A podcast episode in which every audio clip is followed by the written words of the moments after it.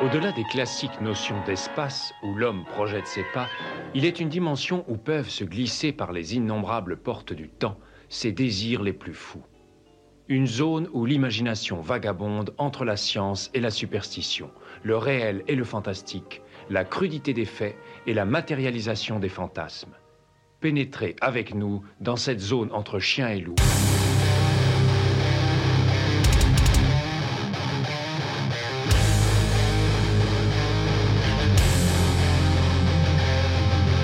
N'éteignez pas votre radio. Ne cherchez pas à baisser le volume. Il est déjà trop tard. Septième dimension envahit les ondes et débarque en mode podcast.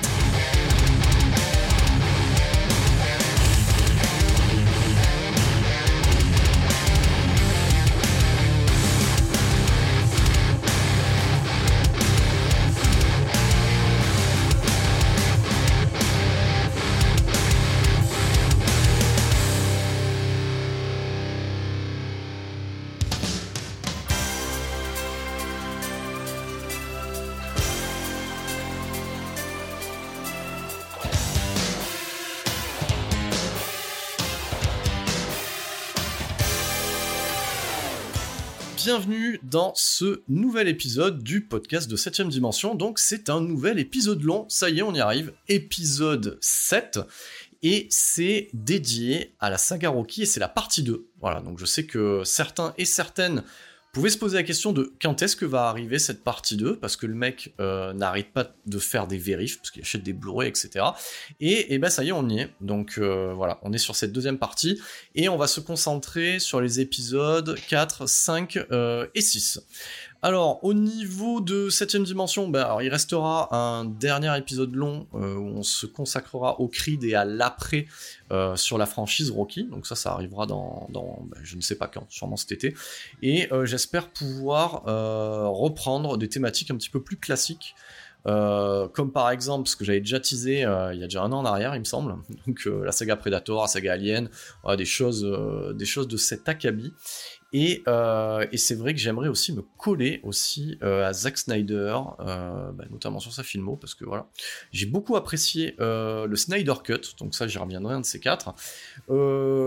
Dans les activités annexes, euh, bah, Metal Advisory, ça continue toujours. Là, on a, j'ai fait un épisode sur le groupe Loot Blast du death metal français, c'est très très bien. Si vous n'aimez pas euh, le death metal, mais vous êtes en colère, vous pouvez écouter cet épisode, ça vous fera du bien. Et, euh, et puis je lance aussi, j'ai communiqué un petit peu sur les réseaux parce que j'ai décidé de raconter ma vie, parce que voilà, tout le monde a envie de connaître ma vie. Non, en fait, c'est pas ça le but, mais je lance un podcast d'un nouveau genre qui s'appelle Chronique d'un quadra, et ça débarquera, bien entendu, ben, aux mêmes endroits, dans les mêmes crèmeries.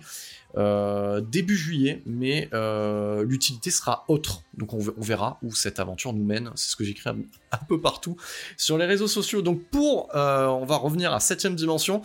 Donc aujourd'hui, pour traiter de cette deuxième partie de la saga Rocky, voilà, et eh ben je ne suis pas seul. Je ne suis pas seul, j'ai un invité, parce que voilà, j'ai comme, comme le fait John Hammond dans Jurassic Park, j'ai dépensé sans compter. Donc maintenant, je suis doté de plusieurs micros et je souhaite la bienvenue à Thomas. Bienvenue Thomas.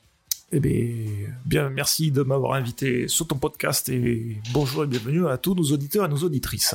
Voilà, donc tu, bah maintenant, comme tu as inauguré en fait ta venue, tu remarqueras que mes fauteuils grincent et c'est toujours très bien d'avoir un, bruit, un bruit de grincement euh, dans l'enregistrement d'un podcast. Voilà. Et voilà, il faut pas être trop agité, c'est vrai. Voilà, exactement. Faut être, c'est pour ça que j'ai mis, euh, tu vois, euh, avant d'enregistrer ça, j'ai mis peut-être 5 minutes, tu vois, à me caler bien pour pas faire trop de bruit, mais voilà, je te conseille. En plus, c'est un podcast estival dans 15 mètres carrés où il fait très chaud, donc on est en short. Voilà, donc moi j'ai même des tongs, donc euh, donc c'est cool de vous parler de tout ça, tout le monde s'en branle, mais euh, c'est important. Alors qui est Thomas? Alors je vais vous présenter Thomas. Donc Thomas, euh, c'est lui qui m'a donné à la base envie de parler dans un micro parce que c'est une voix incontournable toulousaine de la radio associative FMR. Donc FMR, voilà, donc c'est un peu un jeu de mots en fait en termes de nom sur, euh, sur cette radio associative. C'est un petit peu une radio de punk, et moi j'aime bien les radios de punk. Vous savez, on peut fumer des clopes en parlant dans un micro, etc. Je ferai une spéciale dédicace à du sport si un jour tu m'écoutes, voilà, donc euh, sur le podcast, voilà. Donc j'aime les radios de punk. C'est ton côté Drucker, ça. Hmm? C'est ton côté Drucker. Du sport, si tu nous écoutes. Exactement, mais parce que vous savez pas, mais c'est qu'on a, on a respecté les distances de sécurité dans la pièce. Voilà, en on fait. est obligé de se faire répéter un petit peu parce voilà, que exactement. assez et je, vais, et je vais déplacer mon casque un petit peu parce que du coup on est vraiment isolé, on s'entend pas, voilà. Donc euh, on, on, on bricole, c'est intéressant. Donc c'est pour ça qu'on entend des hein? Ah oui t'as dit ça, d'accord, très bien. Donc ça c'est un, c'est très intéressant. Donc Thomas euh, du coup intervenait euh, sous le blaze de Ultimatum. Donc vous savez, il y a Ultimate et Tom pour Thomas, c'est magnifique. Ultimatum. Ultimatum, donc euh, sur une émission Feu euh, supplément week-end sur FMR, qui est devenue crossover, qui est toujours d'actualité, mais euh, Thomas, tu n'interviens plus dans crossover, c'est ce que tu m'avais dit un peu moins. Oui, bon, la vie fait que, surtout les, voilà, quand les familles s'agrandissent, t'as moins de temps pour, euh, pour à consacrer à des, à des passions comme, euh, comme la nôtre.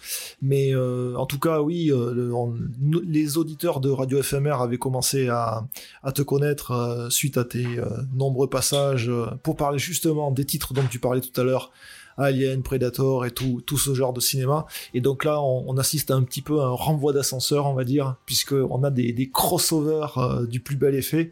Euh, donc, ben écoute, on, va essayer de- de d'aborder les mêmes les, thém- les thématiques qui nous sont toujours aussi chères et avec des, des tons qui sont qui sont propres à nos à nos chers médias. Donc en tout cas, ça fait c'est un réel plaisir de te seconder dans euh, septième dimension le podcast. Mais c'est un réel plaisir aussi d'avoir un professionnel de la voix comme ça qui pose les trucs. Tu pourrais même faire la présentation du podcast. Je me demande si je vais pas enregistrer des voix pour les futurs épisodes comme ça, genre. J'en, euh, j'en fais beaucoup moins. Ouais. Donc oui, effectivement, euh, nous avons des âges avancés, mais nous sommes dans la fleur de l'âge. Donc voilà, il a une famille, moi j'en ai un peu moins. Donc du coup, c'est ce qui fait que je fais plus de podcasts et toi moins d'interventions. Exactement. Exactement, mais maintenant tu as vu qu'il y a des micros, donc tu peux venir euh, quand tu le désires. Voilà. En tout cas, l'avantage du podcast audio, c'est que ça demande moins de temps de préparation que d'écrire des articles dans des magazines. Exactement, parce que T'as oui, vu la alors, perche ce qu'on- voilà, il me tend la perche, euh, c'est que Thomas était chroniqueur, il avait intégré l'aventure 7ème dimension à l'époque du numéro 12, donc, et ça remonte à l'année 2015. Les aventuriers du poil. Les aventuriers du poil. Voilà, donc c'était le dossier poilu, et sur le dossier poilu, c'était occupé de chroniquer, parce qu'on n'avait pas forcément envie de chroniquer, c'est ça qui est cool, hein, quand on intègre un nouveau membre dans l'équipe, donc c'est-à-dire Jack Burton, c'est-à-dire le retour du Jedi, et, et qu'est-ce que tu viens de me Et dire oui, le pacte des loups qui a honteusement été coupé au montage. Exactement. Donc euh, je me rappelais même plus que j'avais coupé une de ces chroniques, mais ça c'est... On va dire qu'on ne gagne pas d'argent avec cette dimension, mais on a quand même les responsabilités d'un rédacteur en chef et on aime bien en fait couper des chroniques. Voilà, c'est un peu le côté euh, réel, tu vois, de dire voilà, je ne, voilà, il y a des scènes coupées, peut-être qu'un jour je la republierai sur le Mais site tu feras, internet. tu feras un numéro spécial scène coupée, avec que des articles qui ont été Exactement. des Bon, déjà, déjà, bon, euh, pour ceux qui nous écoutent, vous avez vu que ça a été déjà compliqué de lancer un numéro 13 euh, par rapport à ce qui m'est arrivé, et puis par rapport euh, aussi à, à- à l'implication et à l'évolution des médias aussi. Donc, bah, d'ailleurs, c'est très bien parce que ça permet de faire une parenthèse. On ne parle pas du tout de Rocky pour l'instant, c'est très intéressant tout ça. Que, bah oui, faire un fanzine cinéma. Euh, en essayant de trouver euh, des pépites qui sont invisibles, ben, j'ai envie de vous dire que euh, ben, les plateformes de streaming ont résolu ce problème, c'est-à-dire qu'il n'y a plus rien qui n'est pas visible aujourd'hui par tout un chacun. C'était le cas de Collar Out of Space, qui n'était plus du coup une actu ou un inédit, parce que ça avait été disponible sur Amazon Prime. Et, puis au final, voilà, moins d'envie et, plus d'excitation à parler derrière, un micro au final que, que d'aller écrire quelques pages ou quelques lignes. Alors je ne sais pas de quoi le futur sera fait, voilà. Donc peut-être que je sais pas, j'ai des idées en tête, mais pour l'instant, je m'éclate bien avec le support audio, donc je verrai euh, ce qui me donnera envie à un moment donné de repasser sur un support papier.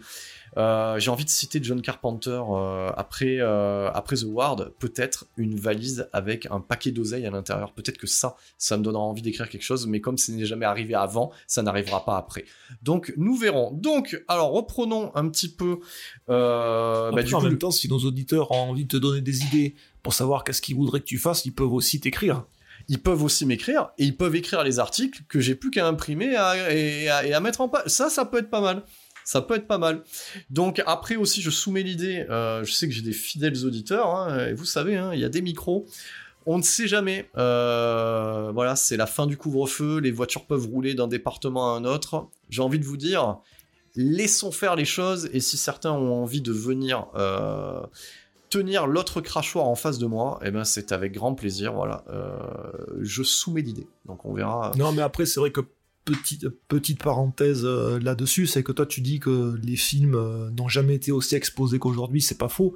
Par contre, les films de niche n'ont jamais été sous-exposés devant la profusion d'offres qu'il y a un peu partout sur les plateformes. Donc c'est bien aussi que tous les fans de, de 7 dimension et de ce cinéma de genre qu'on aime tous euh, puisse donner un petit coup de main pour redonner un petit peu d'éclairage sur, sur des films qui passent complètement inaperçus euh, du grand public. Ah non, mais, euh, c'est vrai que ton podcast et ton magazine ont tout à fait, sont totalement d'utilité publique. C'est très gentil de dire ça, Thomas. Tu pourras le garder en teasing si tu veux, c'est gratos. Exactement, je prends. Tout, ce qui est gratuit, je prends à, ce niveau-là. Non, mais c'est vrai qu'après, j'avais fait un point pour lancer ce podcast sur le, sur le streaming. Là, maintenant, les plateformes sont multiples. Euh, putain, j'ai envie de vous dire, enfin, faut limite être, euh, un putain de no life pour arriver à suivre en fait toute l'actu et surtout se cogner tous ces putains de DTV sans âme, quoi. Parce que voilà, parce que c'est ça qu'il faut garder en tête quand même, c'est que euh, on, on, parle toujours pas de Rocky, hein, c'est très intéressant tout ça. Donc ce qu'il faut, ce qu'il faut garder en tête aussi, c'est que les trois quarts des prods Netflix, c'est quand même du DTV, quoi. C'est quand même du DTV avec du high concept. voilà, les trois quarts du temps, j'ose même pas regarder. ça me permet aussi de glisser l'énorme déception que j'ai eu en regardant Army of the Dead, parce que j'avais vraiment envie d'aimer ce film-là, et c'est quand même de la merde, ça je tiens à le dire. Euh, je ne sais, Zach, Zach, if you hear me, what happened to you? Voilà. Qu'est-ce qui t'est arrivé, mec? Qu'est-ce qui s'est passé? Parti en couille, hein. Voilà, donc bref, euh, parenthèse refermée, revenons-en au Rocky. Donc j'avais. c'était le point Netflix, on n'en parlera plus.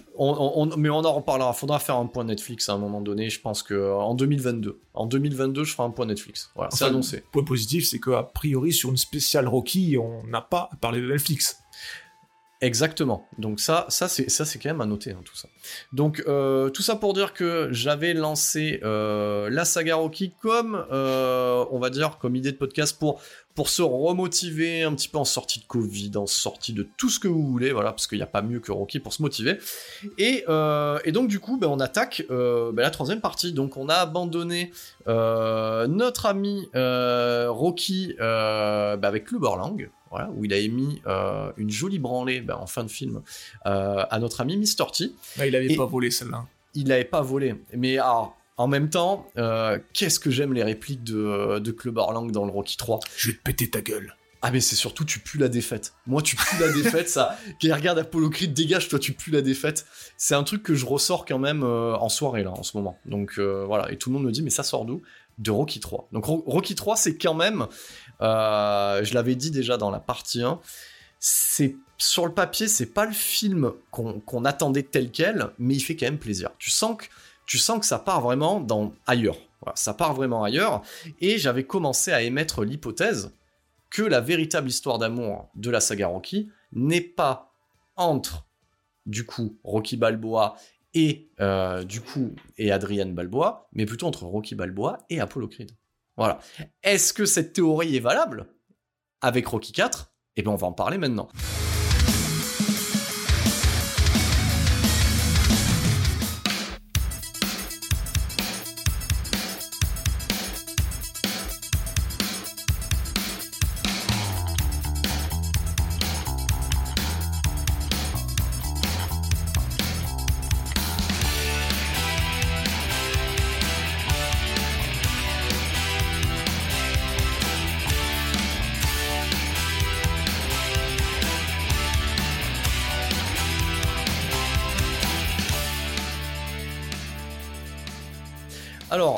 Moi, je vais commencer un petit peu à, présenter quelques trucs sur Rocky 4. Thomas, t'hésites pas à intervenir, hein, parce que il a fait les choses bien. Hein. Thomas, je sais qu'à chaque fois que j'étais invité dans son émission, il a des petits imprimés. Euh, voilà, il a des petits imprimés, etc. Moi, je suis toujours... Euh, lui, il a dû faire ça... T'as fait ça quand? J'ai fait ça toute la semaine. Il a fait ça toute la semaine et, euh, et moi j'ai décuvé de la veille et j'ai fait ça une heure avant qu'il arrive avec un vieux stylo sur un papier d'imprimante. Voilà, ça c'est ma, ma technique. D'ailleurs, ça me fait penser à, une auditrice, si tu m'écoutes. Euh, elle m'a posé la question euh, en MP, elle m'a dit ouais, euh, moi quand, quand je traite de certains sujets, je prépare pas aussi bien que toi. Et tu ai répondu que je prépare rien en fait. voilà, donc je te fais une petite dédicace aussi. Non non, je, je, je, je persiste et je signe. je prépare toujours de la même manière, c'est-à-dire pas. Voilà, donc c'est à peu près ça l'idée. Donc, euh, alors, Rocky 4, euh, on va le mettre, on va faire un petit point euh, filmo Stallone. Donc, Rocky 4, c'est 1985. Alors, ce qu'il faut savoir. C'est- hyper étonnant que, enfin, moi, le premier, enfin, excuse-moi, mais mon premier truc en préparant l'émission, c'est que je savais même pas que le film était si vieux. 85, mec. Eh oui, 85. Moi, j'avais 5 piges. hein. Donc, voilà. J'avais 5 piges. Je suis l'équivalent de son môme dans le film. Tu sais, je regarde la télé à Noël avec un combat de boxe. Eh, voilà, suis à peu près ça. Voilà. Donc, euh, donc 85, euh, c'est une année charnière. Euh, faire un point gossip et le point filmo Stallone. Donc, c'est une année charnière. Et euh, la même année que Rocky 4 sort Rambo 2. Voilà. Donc, et, et ces deux films, en fait, ce Rocky 4 et ce Rambo 2, sont, on va dire, le porte-étendard, une photocopie, une capture, en fait, de ce que pouvait être le pire du pire de la propagande euh, cinématographique américaine pendant la guerre froide. Il, il est sorti quand, le Rambo 3 Le Rambo 3, oh là là, il me pose une colle, il faut que j'aille un peu plus loin. J'ai pas noté, noté sa date, je crois que c'est 89, Rambo 3. 89, si. Ouais. Parce que moi, je, je- je trouve que c'est plus avec Rambo 3 qu'il entretient des, des rapports de frères jumeaux, en fait, euh, Rocky 4. Ah Parce ouais. que justement, c'est la lutte contre le communisme, le, le côté bigger than life, le, le- le côté où la franchise part un petit peu en vrille. Euh, Je trouve que les deux films sont plus jumeaux qu'avec Rambo 2, qui reste quand même un film euh, plus Le- racé, on va dire. Le, le Vietnam, quand même, c'est Oui. euh, c'est quand même super communiste hein, comme truc. Hein. Ouais, mais bon, c'est quand même beaucoup plus marqué dans le 3. C'est- Après, sans te contredire, Thomas, hein, tu es là pour venir euh, échanger avec moi dans les débats. Je ne suis pas là pour t'offusquer de, de quoi que ce soit, mais euh, je vois plus de communisme dans le Vietnam euh, qu'en Afghanistan. hein. Donc, Attends, le film Rocky 3 dédié aux courageux Moudjahidines qui luttent contre 3, l'oppression communiste. ouais. Dans, Rocky 3 dans Oui, Rambo 3. oui, ouais. mais après, peut- peut-être aussi que. je sais pas, moi, j'aime bien. russe. Moi, je les vois pas comme des communistes. Je les aime bien, moi, les, euh, du coup, euh, les Afghans, là, dans, Rambo 3. Je les aime bien. Il y a un côté un petit peu bromance, tout ça. euh, on en reparlera. Faudra faire un podcast Rambo. Mais pourquoi je disais aussi porte-étendard aussi c'est peut-être pas tellement sur le côté, sur le côté en fait communisme, c'est plutôt sur le côté moi Rambo incarnation en fait du patriotisme américain, j'annule un truc qui est le Vietnam. C'est-à-dire moi je retourne au Vietnam chercher les prisonniers, voilà, ils inventent un truc qui n'existe pas à la base.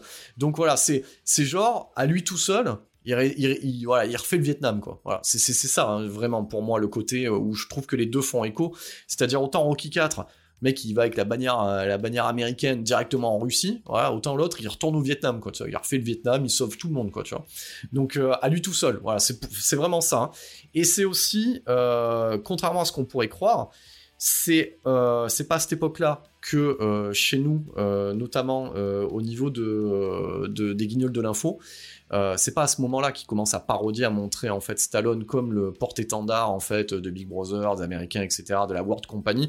Ce sera plutôt au début des années 90, même milieu des années 90, mais mais en fait les gens à partir de là, alors c'est pas un podcast sur Rambo, rassurez-vous, mais les gens à partir de là, à partir du 2, ça annule le premier.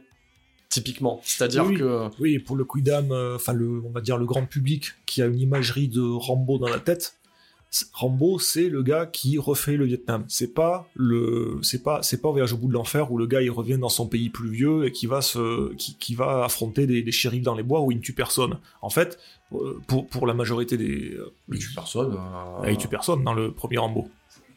Il tue personne, il éclate Il des mecs en hélicoptère et tout ça quand même. T'as oublié les dommages collatéraux. Il malmène, euh, il met des dommages- collatéraux dans la ville, mais il tue personne. Alors que Bon, dans il leur le fait deux- très mal. Dans- oui, il leur fait mal. Mais dans le 2, c'est la machine à tuer. Et c'est vrai que les gens, ils ont cette image de Rambo, du Rambo 2. Et Rocky, si tu, si tu demandes à des gens, pas, pas des gens comme nous euh, qui sont euh, férus de cinéma de genre, mais tu demandes à des gens euh, classiques, des, des- les belles-mères, les, les- voilà, tu, tu demandes, c'est quoi Rocky pour vous? De Rocky, euh, ils vont jamais te citer le 1 et le 2. hein. Ils vont peut-être te citer dans ces deux premiers le Adrien qui, qui, qui, qui lance, qui Adrien s'est gagné, mais ils vont jamais te citer cela. Ils vont, ils vont te citer euh, l'entraînement à la plage, Eye of the Tiger. Les gens, pour eux, c'est Eye of the Tiger. C'est Eh, pas. euh, C'est ce que j'avais, dit dans le précédent podcast, c'est que tout ce machisme de la bande son de Survivor, Mm. ambiance barre d'autoroute, est en fait complètement guerre foulée euh, dans, le Rocky 3. hein. Donc, euh, mais c'est ça qui est intéressant. Mais tu as raison. Et, euh, et d'ailleurs, je fais un parallèle aussi. Quand tu as une affiche comme c'est mon cas de Rambo chez toi, c'est celle du 2 parce qu'il a un bon, il a, il, a, un gros gun et qu'il a, un gros gun qui, est un lance-roquette d'ailleurs. Donc voilà, c'est hyper bourrin, c'est hyper bourrin et, et je fais écho aussi à ce bouquin sur la Rambo exploitation aussi. Voilà, ça lance aussi toute une vague en fait de le Vietnam c'est pas fini, on envoie un super mercenaire, tu vois, pour aller désinguer. ta force avec Chuck Norris. Oui, oui, c'est juste après Rambo. Bah, bah, de toute façon, on a deux pas de la canon. Hein. Stallone à cette époque-là n'est pas encore dans la canon. Donc voilà, donc on fait le point carrière. Donc ce point carrière, euh, Stallone est dans une véritable ascension. Voilà. Et forcément, c'est ça qui est intéressant dans la carrière de Stallone aussi, c'est que euh, ça reste un être humain. Donc euh, on pourrait faire le comparatif avec la carrière de Van Damme aussi, qui est qui est moindre, parce que Van Damme ça a été beaucoup plus éphémère entre, entre guillemets, mais c'est vrai que là Stallone il est sur la pente ascendante et du coup il commence à faire n'importe quoi. Voilà. Donc et de toute façon l'histoire de Stallone ce sera toujours ça. Il va il va faire des films euh, références, sans bourgeoiser, faire n'importe quoi, tant dans le perso que, dans le pro, tomber en disgrâce, pour mieux revenir, pour mieux refaire n'importe quoi, retomber en disgrâce, voilà, c'est en dents à chaque fois. Donc là, on est dans la période n'importe quoi. Donc j'ai presque envie de faire le parallèle. Il se passe quoi en 85 À part le Rambo 2, il y a ah juste ben, avant, juste après, il y a quoi en fait? Euh, Juste après, mais tu me, tu me spoil tout ce que je fais ah, pour, pardon, excuse-moi, ce que je, te laisse faire parler. Parce que Rocky 5 arrive derrière, donc faut en laisser un petit peu. D'accord, d'accord. Donc là, là, là, on va, on va rester sur les prémices de, de ce qui arrive. Il y a des choses qui arrivent après. Hein. Donc euh, là, pour répondre un peu à ta question, jusqu'à jusqu'au début des années 90, ça roule pour lui ça roule pour lui, euh, ça, ça marche au box-office. C'est milieu des années 90 où là c'est la dégringolade en fait. Voilà.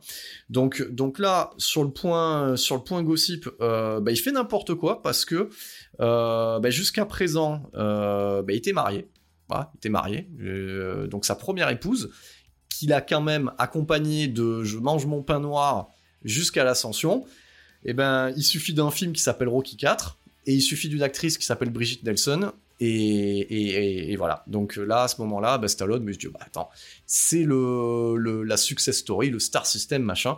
Euh, donc il trompe sa femme avec euh, Brigitte Nielsen et euh, il divorce et il se marie dans la foulée avec Brigitte Nielsen pour un mariage qui durera en tout et pour tout moins de trois ans. Donc, qui durera deux films. Exactement. Qui finira sur Cobra. Qui finira sur Cobra. Donc, euh, de là à dire que modestement, je fais un parallèle euh, entre ma vie et la sienne. Est-ce que j'ai eu ma Brigitte Nelson?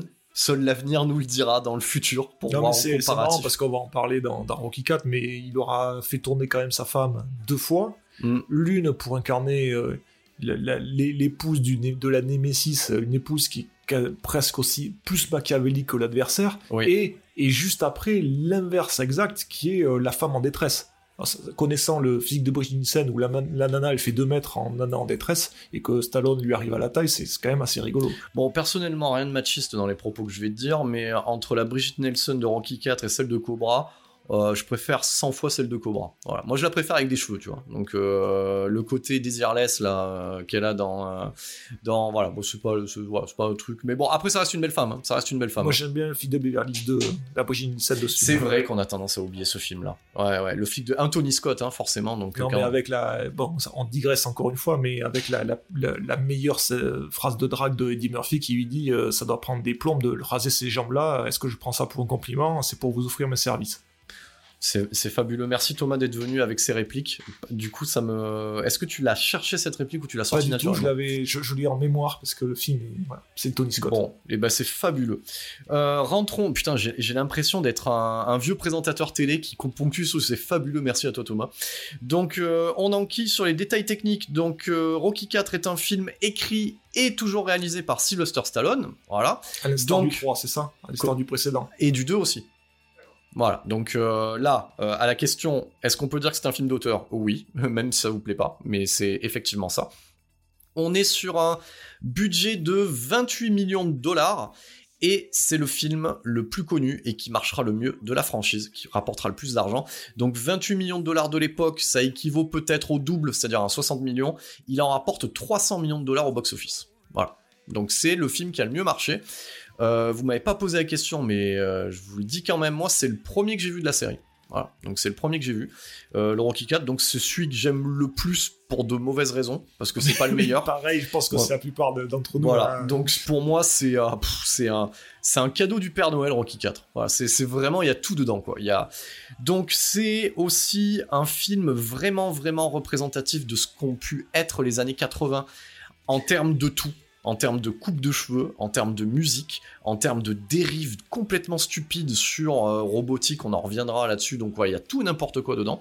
Euh, à noter que de si vous êtes par exemple sur la soundtrack officielle de la saga Rocky, de la franchise, voilà ce qu'on peut acheter, euh, ben en fait ce sont les titres les plus connus au final, avec celui du 3 d'Eye of the Tiger qu'on retrouve sur toutes les BO en fait dédiées à Rocky. Voilà. Donc euh, dans l'ordre, on y retrouve de nouveau du Survivor, du Vince Dicola et du Robert Tepper pour No Easy Way Out. C'est exactement le titre que j'ai choisi en ouverture de ce podcast. Donc c'est un superbe titre 80s.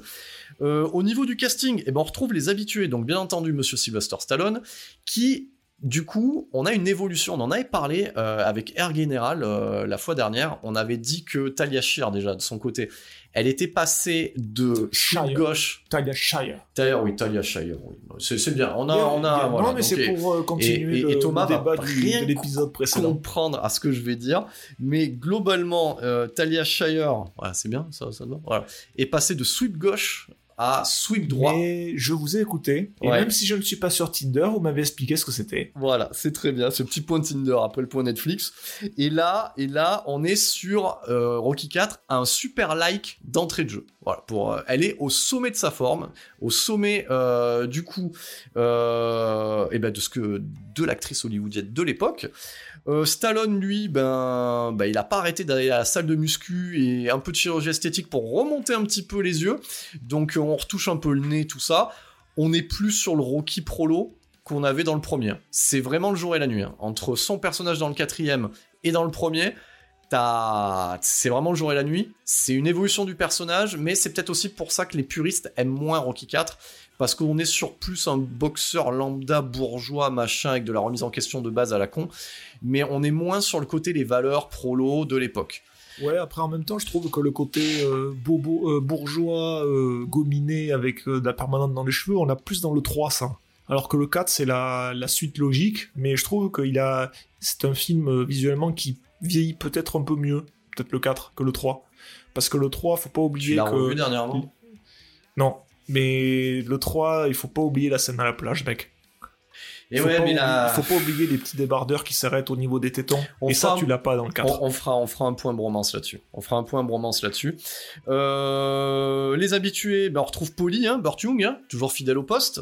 Euh, Carl Weathers, alias Apollo Creed, toujours.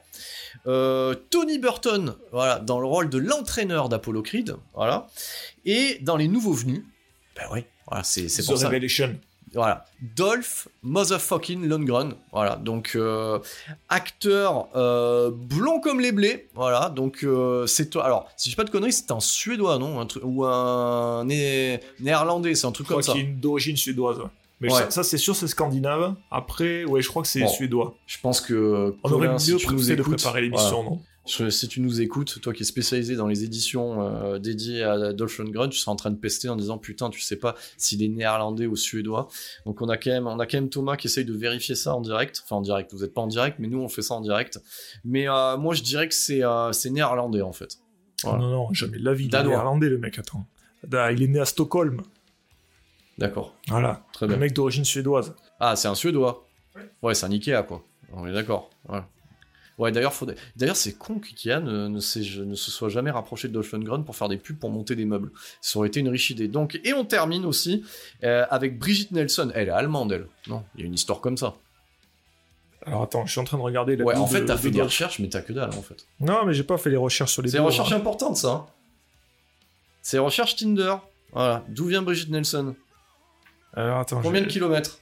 Ben écoute, continue de palabrer, moi je, je regarde euh, le truc de Dolph parce a Bon, c'est très bien.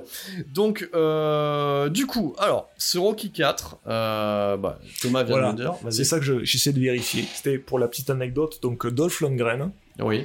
donc si vous avez suivi sa carrière, les Universal Soldier, les trucs comme ça, il a fini dans les Expendables toujours avec Stallone.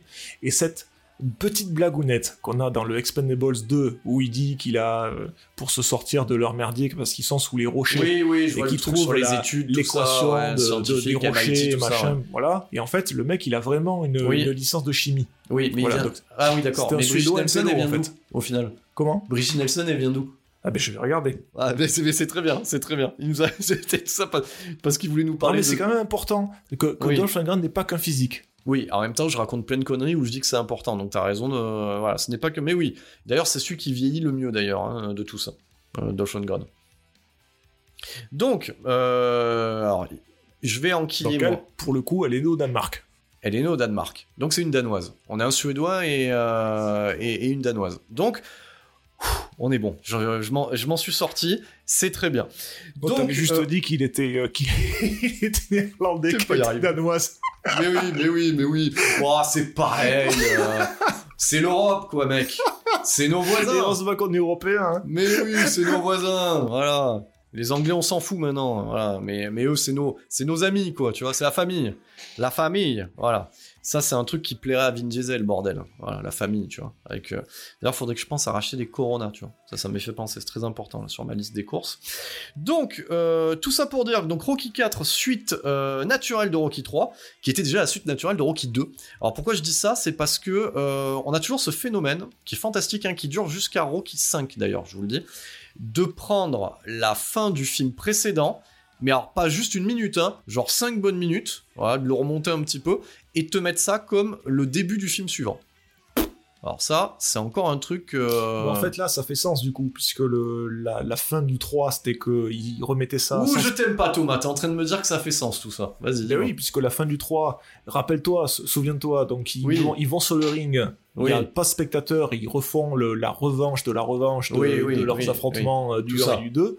Et dans la première scène du 4, donc il revient chez lui, il a un cocard, et son fils lui dit Où c'est où c'est que t'as fait ça? Où t'étais papa? Il dit Bah c'est avec un copain. euh, voilà, donc en gros, ça, Est-ce- ça est-ce que scelle. Est-ce que tu crois vraiment, vraiment, ah, honnêteté intellectuelle de toi à moi, là, vraiment, est-ce que tu crois vraiment qu'il y ait besoin de ça?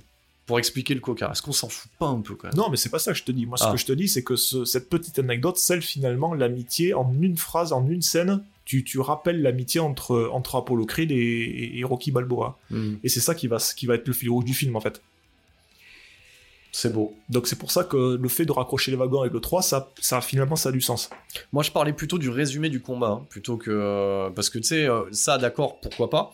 Pourquoi pas? Pourquoi pas Tu vois, je l'ai sorti, je l'avais pas encore sorti dans le podcast, pourquoi pas Donc Thomas, je, suis, je, me range de ton côté, pourquoi pas Mais se retaper tout le combat, alors que tu sais comment ça a terminé avant, enfin voilà, enfin, bon, voilà. c'est toujours la même histoire, et euh, bon... Après, ne boudons pas notre plaisir devant une telle offrande. C'est comme, un plat de lasagne où on t'en resserre une part et t'as trop mangé. Bon, bah voilà, bah, écoute, t'as, mal au ventre, mais c'était bon quand même, hein, c'était bon. Donc, euh, donc voilà, donc on reprend euh, à la fin.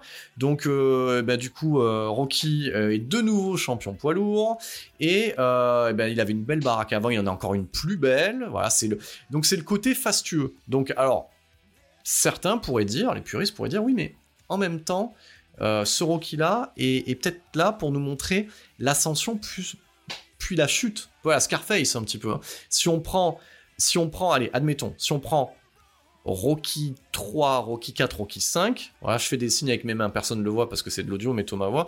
Mais on a, on a la montée, l'ascension, puis la chute. Donc c'est euh, une tragédie, si on peut le voir comme ça. J'essaye de justifier un peu toutes ces conneries hein, des différents opus. Donc voilà. Donc là, dans, Rocky 4, ben, euh, on est sur du placement produit partout. De la bagnole au pull échancré, parce que, alors oui, ça j'adore. J'en avais parlé, moi, des pulls échancrés dans Best of the Best. Donc euh, j'avais parlé de Eric Roberts avec son pull en laine qui, tombe un petit peu en, décolleté, voilà, où il est, euh, torse nu dessous, voilà, un peu épilé. Donc euh, on a des plans euh, aussi de, de Stallone qui lave euh, sa Lamborghini avec ses pulls échancrés comme ça. On, on est dans le car wash. Voilà, on est vraiment dans le car wash masculin. Donc, et c'est ça qui est fou, mais je, mais j'ai eu le temps d'y réfléchir depuis la dernière fois toute cette esthétique en fait que nous on voit très drôle hein, de- avec un millième degré aujourd'hui qui est, euh, qui est complètement guerre foulée, qui n'était pas assumé à l'époque. Je pense qu'en fait, en même temps, c'était un peu l'imagerie des salles de sport et des gens qui font de la gonflette euh, à l'époque. hein. Mais bon, on a, on a ce côté-là, le car wash, le mec lave sa caisse, donc on a du placement produit partout. Euh, du coup, ce qui a changé, bah, c'est qu'il y a de la thune. c'est qu'il y a, c'est aussi, il faut, le prendre en compte, Thomas, ça c'est important. Euh, c'est aussi la, naissance d'MTV euh, dans les années 80, parce qu'on est typiquement au même niveau, hein, voilà. Donc la BO, c'est beaucoup de titres qu'on peut retrouver, qu'on pourrait retrouver sur MTV. Voilà, il y, y a, vraiment ce côté-là. Hein. Oui, ce qui marque surtout, ce sont plus les, clips et les titres chantés de Survivor, plus que la BO, en fait, finalement. Mhm. Euh, parce que je crois que c'est sur cet épisode 4 que Bill Conti ne, travaille plus. Euh, il avait fait les BO avant, il en fera après, mais sur cet épisode-là, c'est pas lui.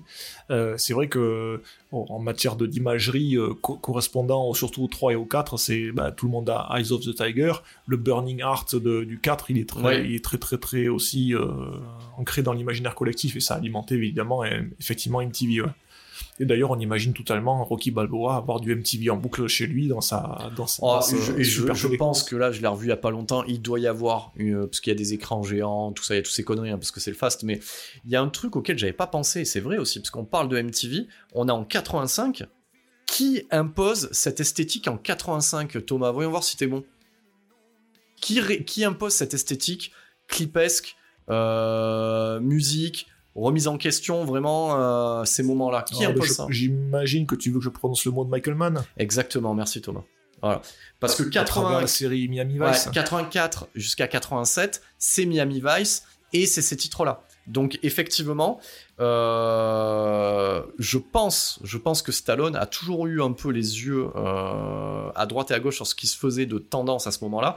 Je pense que si Rocky 4 est tel qu'il est, parce que dans ce film-là, c'est le c'est l'un des seuls où on a vraiment des passages clipesques entre guillemets. Euh, oui, les scènes d'entraînement. Alors pas que les scènes d'entraînement. Je prends ma caisse, je roule la nuit, etc. Tout ça ah, avec des flashbacks. Vice, hein?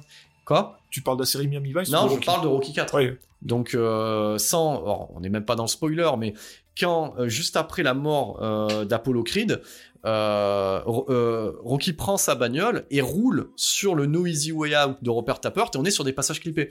Et il y a plein de passages clippés, pas que d'entraînement en fait. C'est pour ça que je pense que vraiment on a un impact de ce que fait Man en télévision américaine et qui est en train de révolutionner un petit peu euh, ces instants un petit peu planants entre guillemets qu'on a dans les films. En même temps aussi c'est pareil, à cette époque-là on a Tony Scott, on en a parlé tout à l'heure, on a quand même un renouvellement, donc bah, Stallone se renouvelle. Oui, oui, il y a eu Russell Mulcahy qui, a, qui avait fait Highlander juste avant. On parlait de Scarface. Scarface c'est bien que tu sortes, euh, c'est bien que tu sortes Highlander parce qu'on a tendance à l'oublier aussi Highlander. Et on parlait de Scarface tout à l'heure. C'est il sortait seulement deux ans avant. Hein. On est vraiment dans la mouvance euh, Scarface, Michael Mann, euh, Russell à cette époque-là. C'est vrai, le, la première moitié des années 80, on est vraiment. c'est bien de se remémorer un petit peu les, canons de mhm. l'époque. Et pas de se dire que ce côté un peu kitsch que peut avoir aujourd'hui Rocky 4 c'est pas Rocky 4 qui l'amène en fait. C'est déjà présent ailleurs en fait. Et puis, puis il faut mentionner le président, hein, qui à l'époque c'était Reagan, c'était le, culte de l'accomplissement personnel à travers les années fric. Euh. Donc, donc du coup, tout ça pour dire que bon voilà, on a un personnage en fait qui, qui, raccroche les gants. Bon après ça c'est un petit peu le cliché qu'on a euh, dans tous ces films là. si on regarde bien, sur les trois premiers Rocky, euh, il y a dans le 3 déjà il raccroche les gants. Donc on arrive dans le 4, il va raccrocher les gants, dans le 5, il a raccroché les gants, dans le 6, il les remet. Enfin voilà, c'est toujours la même histoire en fait. Hein. Et euh, c'est un petit peu comme Tarantino qui à chaque fois fait un film dit que c'est son dernier film. Voilà, donc ça, c'est à peu près la même histoire, c'est la même blague hein, qui se renouvelle. Ça me fait penser à ça parce que j'ai vu une actu où il disait qu'il ne réaliserait peut-être sûrement pas d'autres films. Voilà, donc ça c'est Tarantino. Jusqu'à ce qu'il ait une nouvelle idée pour réaliser un film. Voilà. Donc là, euh, du coup, il raccroche les gants. Ah, c'est pas totalement vrai ce que tu dis parce que Tarantino a toujours dit qu'il en ferait 10. Et là, il a dit qu'il en ferait un peut-être onzième. Euh, ce serait peut-être un épilogue. Pour lui, l'accomplissement, c'était What's Upon a Time. bon, on n'est pas là pour parler de Tarantino. Non, non, mais, mais, après, bon, tu vois clairement que le mec, bon, ça, je l'avais déjà dit dans le spécial Tarantino, bon, ça fait très longtemps que, que Quentin, il, euh, il a les pieds qui touchent plus le sol. Et euh, voilà, je pense qu'il y a que lui que ça fait bander de savoir qu'il arrête au dixième film, parce que techniquement, tout le monde n'a rien à battre. ouais, je vais le dire, parce que j'ai envie de le dire. Quentin, est-ce que vraiment Boulevard de la Mort, tu considères qu'il fait partie des 10 films? Parce que ça, c'est quand même un peu la honte, hein, quand même. Donc, euh, voilà, ça c'est placé. je suis un grand fan, donc. Euh... Ouais, non, mais je sais, mais c'est ça qui est bien de t'avoir invité aussi, c'est parce qu'il va y avoir de l'échange, il va y avoir du débat. Vous l'avez bien compris, hein, je suis en lutte hein, aujourd'hui. Hein, voilà. Thomas, il lâche rien, il lâche rien. Donc, euh, est-ce que c'est mon Ivan Drago? Je ne sais pas. Que j'ai en face de moi. Ah, au niveau de la taille, c'est Au niveau de la taille, c'est à peu près ça. hein. Donc, euh, euh, non, mais on, jugera sur pièce. Il veut, faire une photo pour communiquer sur les réseaux sociaux. Il veut accéder un petit peu de célébrité non connue. C'est comme ça que je l'appelle en fait. Donc euh, tout ça pour dire que ben il raccroche les gants et que ben, son pote Apollo, qui qui est son amant un petit peu quelque part spirituel. Voilà, euh, on a toujours des scènes un peu sympathiques où euh, on a quelqu'un de torse nu euh, qui joue, bon en même temps quand on se baigne on est torse nu, mais qui joue à la baballe avec ses chiens, du coup voilà dans sa piscine. Donc voilà, Apollo, il a un dernier combat en réserve et il a envie de se frotter, du coup à la dernière sensation outre-Atlantique, qui va être quoi? Bah, Qui va être le Russe Ivan Drago. Voilà. Alors je sais plus qui lance le défi à l'autre. Je, sais, je me demande si c'est pas Ivan Drago qui fait une tournée. Si, c'est Ivan Drago qui fait une tournée. Et, euh, et, du coup, euh, et du coup, le manager d'Apollo et Apollo saisissent l'opportunité en fait. Parce que ça doit être un match d'exhibition. C'est pas un vrai match en fait à la base. hein. Voilà. C'est ça. C'est d'où le James Brown euh, au début du Ex- Exactement, exactement. Donc, donc voilà. Donc Apollo a envie de, de refaire un combat une dernière fois. Voilà. Et ben, après, c'est un petit peu, c'est presque du comic book, hein, Rocky 4. hein, parce que c'est tellement too much. Donc euh, Dolph Lundgren est tellement grand et Apollo Creed n'est tellement pas grand euh, que quand on voit le truc, déjà, on connaît l'issue. moustachu surtout. Voilà, on connaît l'issue. Euh, bon, après, après, on pourrait le dire aussi que parce que oui, on est en 85, on est loin des mouvements euh, Black Lives Matter qu'on a aujourd'hui, mais on est quand même déjà sur une figure de proue, voilà, d'un d'un héros afro-américain qui affronte ce qu'on pourrait appeler, attention, toute proportion gardée, Ouais, on a rien quoi. voilà, une, une iconographie arienne, et, euh, et on nous le présente en fait bah, comme, euh, comme la personne à abattre. hein. C'est un ennemi de Wolfenstein, hein, euh, techni- techniquement, Ivan Bah, c'est aussi comme ça qu'on se, qu'on se symbolisait les communistes. Hein.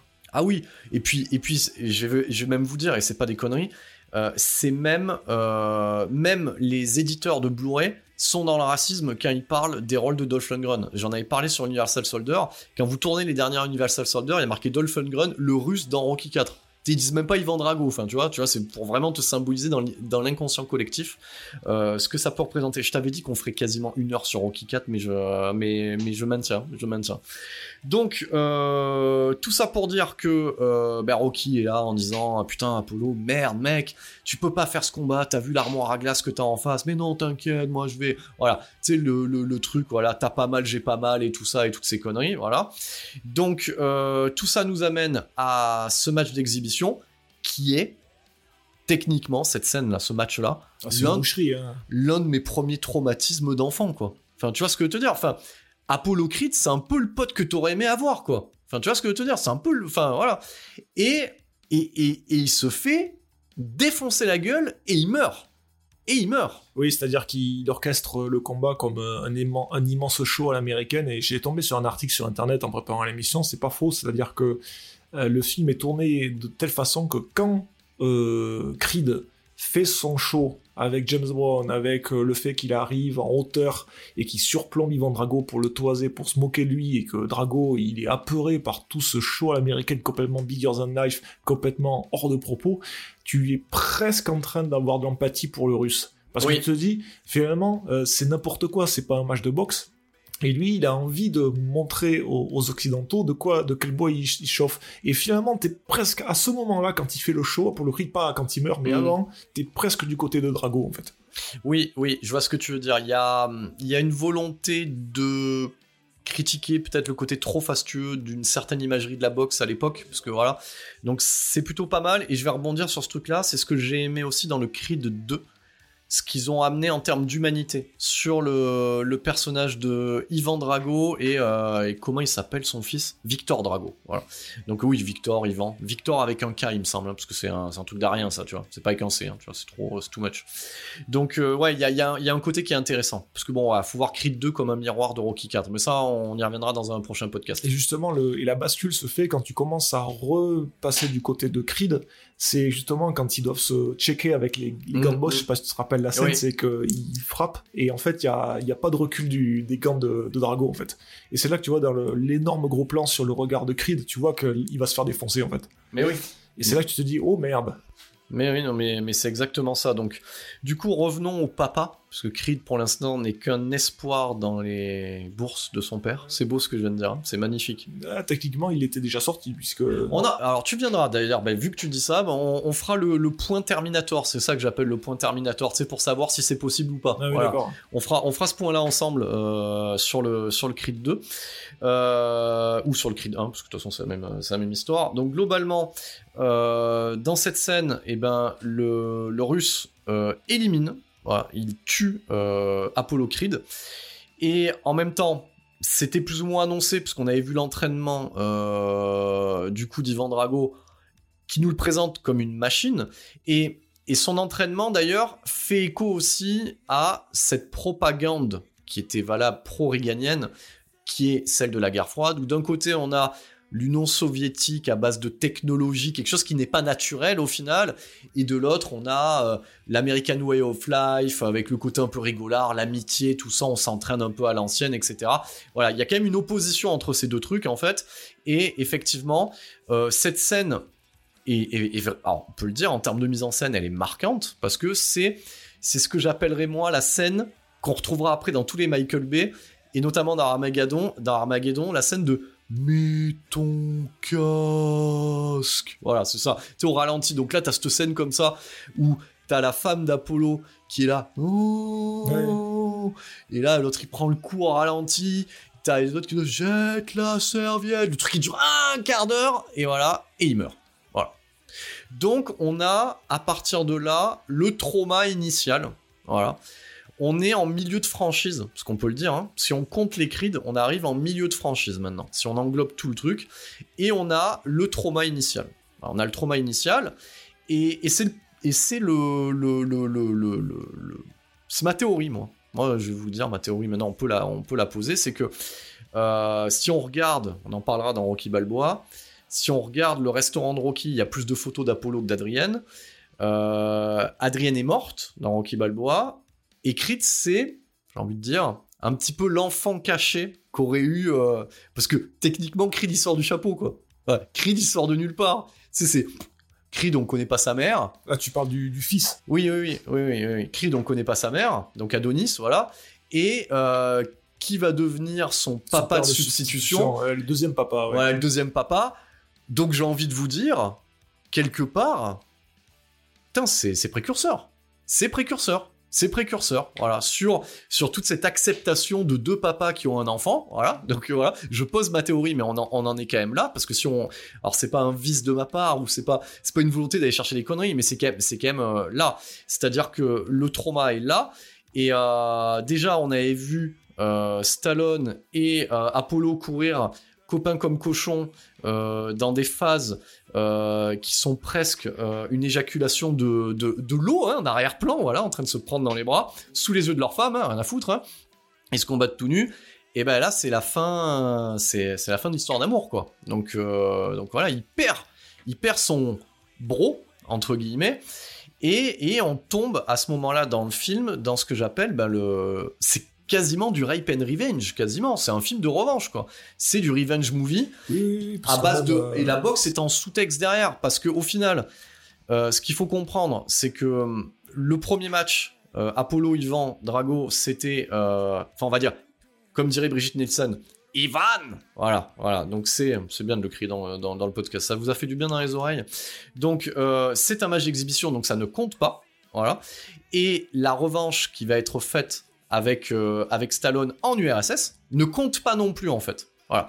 Donc au final, euh, j'ai envie de vous dire, si on se place du point de vue de, de Ivan, putain c'est la misère en fait. Le mec il fait des combats, mais ça compte pour rien en fait.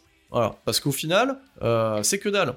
Donc, du coup, s'ensuit dans cette partie-là du film un côté qui est, moi que j'ai toujours trouvé sympa dans Rocky 4. C'est-à-dire que ils vont mettre en opposition en fait les deux nations. Donc, c'est-à-dire d'un côté l'ultra technologie du RSS parce que ce qu'il faut rappeler quand même, euh, petit fait historique, hein, pour donner une petite base, hein, parce qu'on n'est pas pour déconner cette dimension quand même, ce qu'il faut savoir, c'est que cette compétition qu'on peut avoir entre le côté américain et le côté, euh, le côté soviétique, c'est ce qu'on avait aussi pour la conquête de l'espace, quelque part. Parce que les premiers à envoyer quelque chose dans l'espace, c'est les soviétiques. Donc ils avaient ce côté un petit peu plus tech, plus technologique que les américains. Et qui est poussé dans ce film-là à l'extrême. C'est-à-dire que quand il va en URSS, Stallone, lui, il demande rien comme équipement. Parce que le mec, c'est un vrai, quoi. Il est pas pour déconner, quoi. Stallone, il coupe du bois, il a de la barbe, et il soulève des charrettes. Ça, c'est bon. Ça, c'est bon. Ça, c'est le côté. Le meilleur training des Rocky, c'est le training du Rocky 4. Parce que le mec, il fait des trucs, il soulève des gens, quoi, dans les charrettes, quoi. Ouais, il y a un parallèle entre euh, Drago qui soulève des, des, des haltères dans, Mhm. une, euh, dans une salle de sport complètement euh, dénuée de, de, de, de microbes, de, les fenêtres sont fermées, il est bardé d'électrodes pour mesurer sa tension cardiaque, ses pulsations, il est dopé aux anabolisants. Alors oui, que, oui, il est dopé. C'est vrai que j'avais Voilà. oublié ce côté-là. alors il est que dopé. Stallone, en fait, Est-ce que ça annonce Universal Soldier, tu crois? Ah, peut-être ça, ça avance peut-être. ouais. Et, et alors que Stallone, lui, au lieu de soulever des charrettes, en fait, il soulève des, au lieu de soulever des, des haltères, il soulève la charrette avec ses amis dedans. Exactement. Et alors, euh, il y a beaucoup à dire sur ce- cet entraînement en parallèle parce que bah déjà, il se déroule sur euh, Burning Heart, je crois, de, de Survivor. Ouais, ouais, bah, de toute façon, il déroule là. Voilà, il y a Voilà. Burning Heart Et, euh, et finalement, ce film, il invente beaucoup de choses parce que, euh, sous ces dehors de, de films complètement caricatural, c'est que dans cet entraînement en parallèle, c'est que cet entraînement, ça va être repris dans plein, plein, plein de films. Oui, Notamment, par exemple, dans, dans Shaolin Soccer. bien sûr. Quand, quand t'as le, quand t'as les, les, les footeux de, sponsorisés par le, le gros, le, le- le- le- l'espèce de, de gros entrepreneurs euh, qui sont avec des piqûres, ils, s'entraînent à shooter dans des ballons sous l'eau, alors qu'il y a tous les pouilleux avec les, les chaussures trouées qui, s'entraînent dans les, dans des, t- dans des terrains avec des, des nids de poules. C'est, c'est la même chose. C'est-à-dire que quelque part, tu dois retrouver tes racines, ton animalité euh, que- quasiment euh, contre euh, quelque chose qui est notamment euh, qui est réputé indéracinable qui est comme un monstre de métal. Parce qu'il il y a aussi le fait qu'il y a un parallèle notamment entre Rocky et Drago dans ce film 4 mais il y a aussi un parallèle entre on passe de Mr. T qui était l'animalité pur jus c'était le mec qui était c'était une bête en fait à un truc complètement déshumanisé complètement métallique. Ça c'est ça, ça a un côté presque Colossus en fait le, Ouais, ouais, le Ivan Drago. dire, la froideur, ça représente et, aussi la et froideur. alors, ouais. notamment, euh, autant Mr. T pouvait être effrayant parce que tu t'avais, tu te disais qu'il va te bouffer. Là, t'as pas du tout l'impression qu'il va te Ah, il bouffer. voulait euh, même se Drago. taper la femme de Stallone, hein, Mr. T, était fou lui, hein. Ah, il rigolait pas lui, hein. Et Alors que Drago, t'as pas l'impression du tout qu'il va te bouffer. C'est juste que le mec, tu sais même pas comment le faire tomber, ce type. Et, C'est ça. Et alors, juste du coup, euh, le fait, tu en parlais tout à l'heure, que Stallone retrouve de la barbe et euh, va s'entraîner à, à, dégouliner de, de- de sueur sous, sous la neige, c'est qu'il va devoir retrouver justement cette animalité-là. Euh, une thématique qu'on n'avait pas trop jusqu'avant, parce que même si le titre Survivor dans le 3 c'était Rider of the Tiger, c'est plutôt une brutalité intérieure, alors que là c'est vraiment, il doit retourner à la base pour pouvoir faire vaciller le colosse. Mm. Donc ça c'est aussi euh, c'est aussi intéressant là-dessus. ouais. Il y a, y, a, y, a, y a ce côté-là, et, euh, et j'ai envie de te dire, bon, ça, c'est du cliché euh, apparent, hein, c'est de la poutre apparente, hein, j'ai envie de dire, euh, c'est christique. C'est pas anodin. Le, côté barbu, machin, euh, voilà, je reviens euh, au naturel, il y a le côté christique, et il y a le côté aussi David contre Goliath, très affiché, euh, à ce niveau-là, voilà. De toute manière, de toute façon qu'on se le dise, euh, ce combat-là, dans la réalité, ne peut arriver. Parce qu'on n'est pas sur les mêmes gabarits, de toute manière, ça n'existe pas. Voilà, ça n'existerait pas. Et, euh, je fais quand même aussi un point, je l'avais fait déjà dans la première partie, et même les techniques de, de boxe de Rocky ne sont pas des techniques qu'un boxeur euh, ferait dans le sens où le mec, lui, tout ce qu'il fait, Balboa, c'est prendre des coups dans la tronche et de temps en temps en donner. Le mec, il encaisse. Moi, j'encaisse, j'encaisse. Quand t'as l'armoire que t'as en face, là, euh, qu'il il t'en met deux, c'est bon, quoi. Voilà, le cerveau, il a bougé, quoi. Ouais, il a bougé, fait partie des codes du film d'affrontement. Euh, du film d'affrontement, c'est-à-dire que euh, y a une règle tacite qui fait que si tu souffres pas, tu peux pas gagner. Oui, on en parlait tout à l'heure en off sur le mérite, mais Mais en Ah, même temps, parce que si tu, si tu observes bien, en fait, le, bon, on va dire que le- les deux premiers Rocky, c'est, c'est comme si c'était un, premier, fi- un, un seul film en deux parties. mm, Donc il y a d'abord la défaite, et il se nourrit de la défaite pour pouvoir gagner. Dans le 3, il perd au début pour finalement gagner, et dans le 4, ça rejoint totalement ce que tu disais sur la bromance avec Creed, c'est-à-dire que certes, Stallone ne perd pas au début, mais c'est comme s'il perdait en fait, puisqu'il Bah oui. perd son ami. Donc il faut toujours qu'il se remette d'une défaite pour aller vaincre le, le même adversaire qu'il a mis au tapis. Et, et là-dessus, c'est là où euh, je t'avais un peu annoncé en off au- en préparant l'émission, c'est que moi je me permets un parallèle aussi euh, qui a l'air euh, complètement saugrenu, mais pas tant que ça, c'est que cette thématique-là de plus tu, plus tu en bats et plus tu vas vaincre, ça, c'est à rapprocher aussi de, de la pop culture japonaise, où dans le, dans le, ce qu'on appelle le shonen manga, qui est le, qui est le manga d'affrontement pour garçons, t'as le, un souvenir qui s'appelle le neketsu, et qui est que euh, plus, euh, bah c'est Dragon Ball, hein, c'est que plus tu vas être mis à terre, plus tu vas crever, plus tu vas devenir fort. Et Mm. ça, c'est, et ça, c'est une thématique générale que tu retrouves dans toutes les civilisations.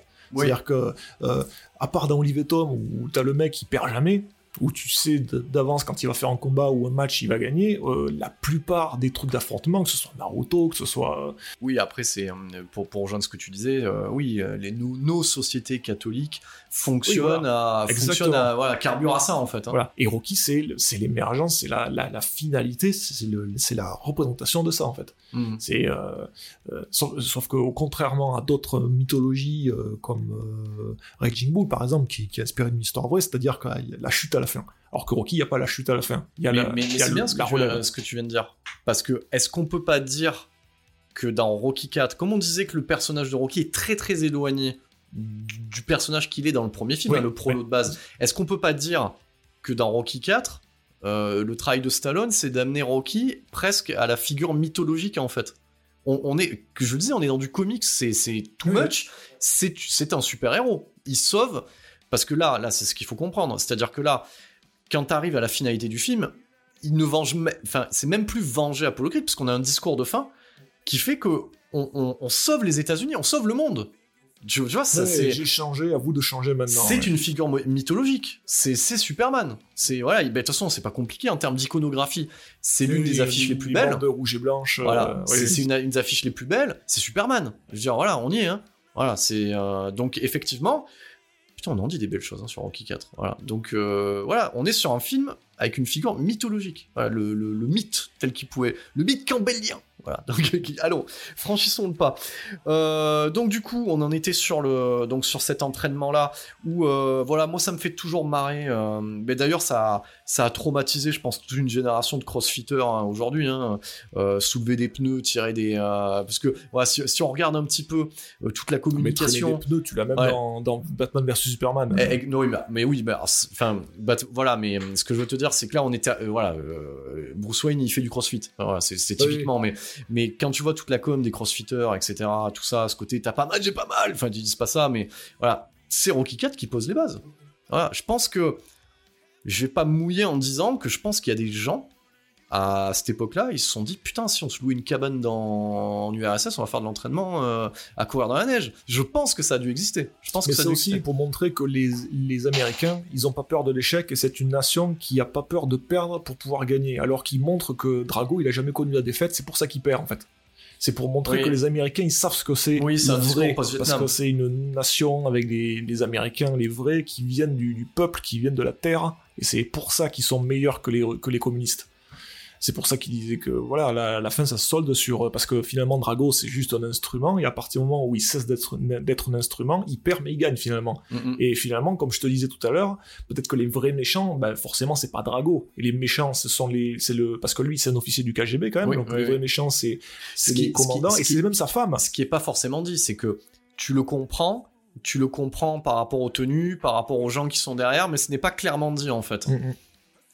Est-ce que, hum, d'ailleurs, on peut le dire, hein, puisque euh, Stallone Et prépare ouais, un, un director's cut Ouais. euh, de ce film-là, peut-être que ce que tu viens de dire est creusé, euh, est creusé dans ce director's cut. Et d'ailleurs, il y a une scène coupée qui apparemment va être réintégrée dans le film où on apprend au début du film que si Rocky va euh, se- euh, faire la revanche euh, par substitution avec Drago, c'est que ça veut dire qu'il va être renié par sa fédération. Hmm. Et je crois qu'on l'a pas dans la dans la version euh, qu'on connaît. Mais par contre, c'est une scène qui existe. Par contre, c'est quelque chose qui est traité dans Creed 2, en intro de Creed 2. Ouais. Et euh, tu vois, tout ce côté, j'ai perdu quelque chose, mon intégration dans une espèce de bourgeoisie euh, soviétique, etc.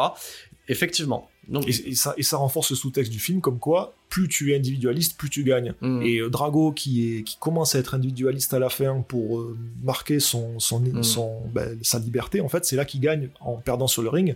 Et Stallone, euh, Rocky, quand il, est, quand il perd cette légitimité après, auprès de sa fédération, c'est là qu'il commence à gagner, à aller s'entraîner en loose day. euh. D'ailleurs, on en parlera de son entraînement avec, avec Poli.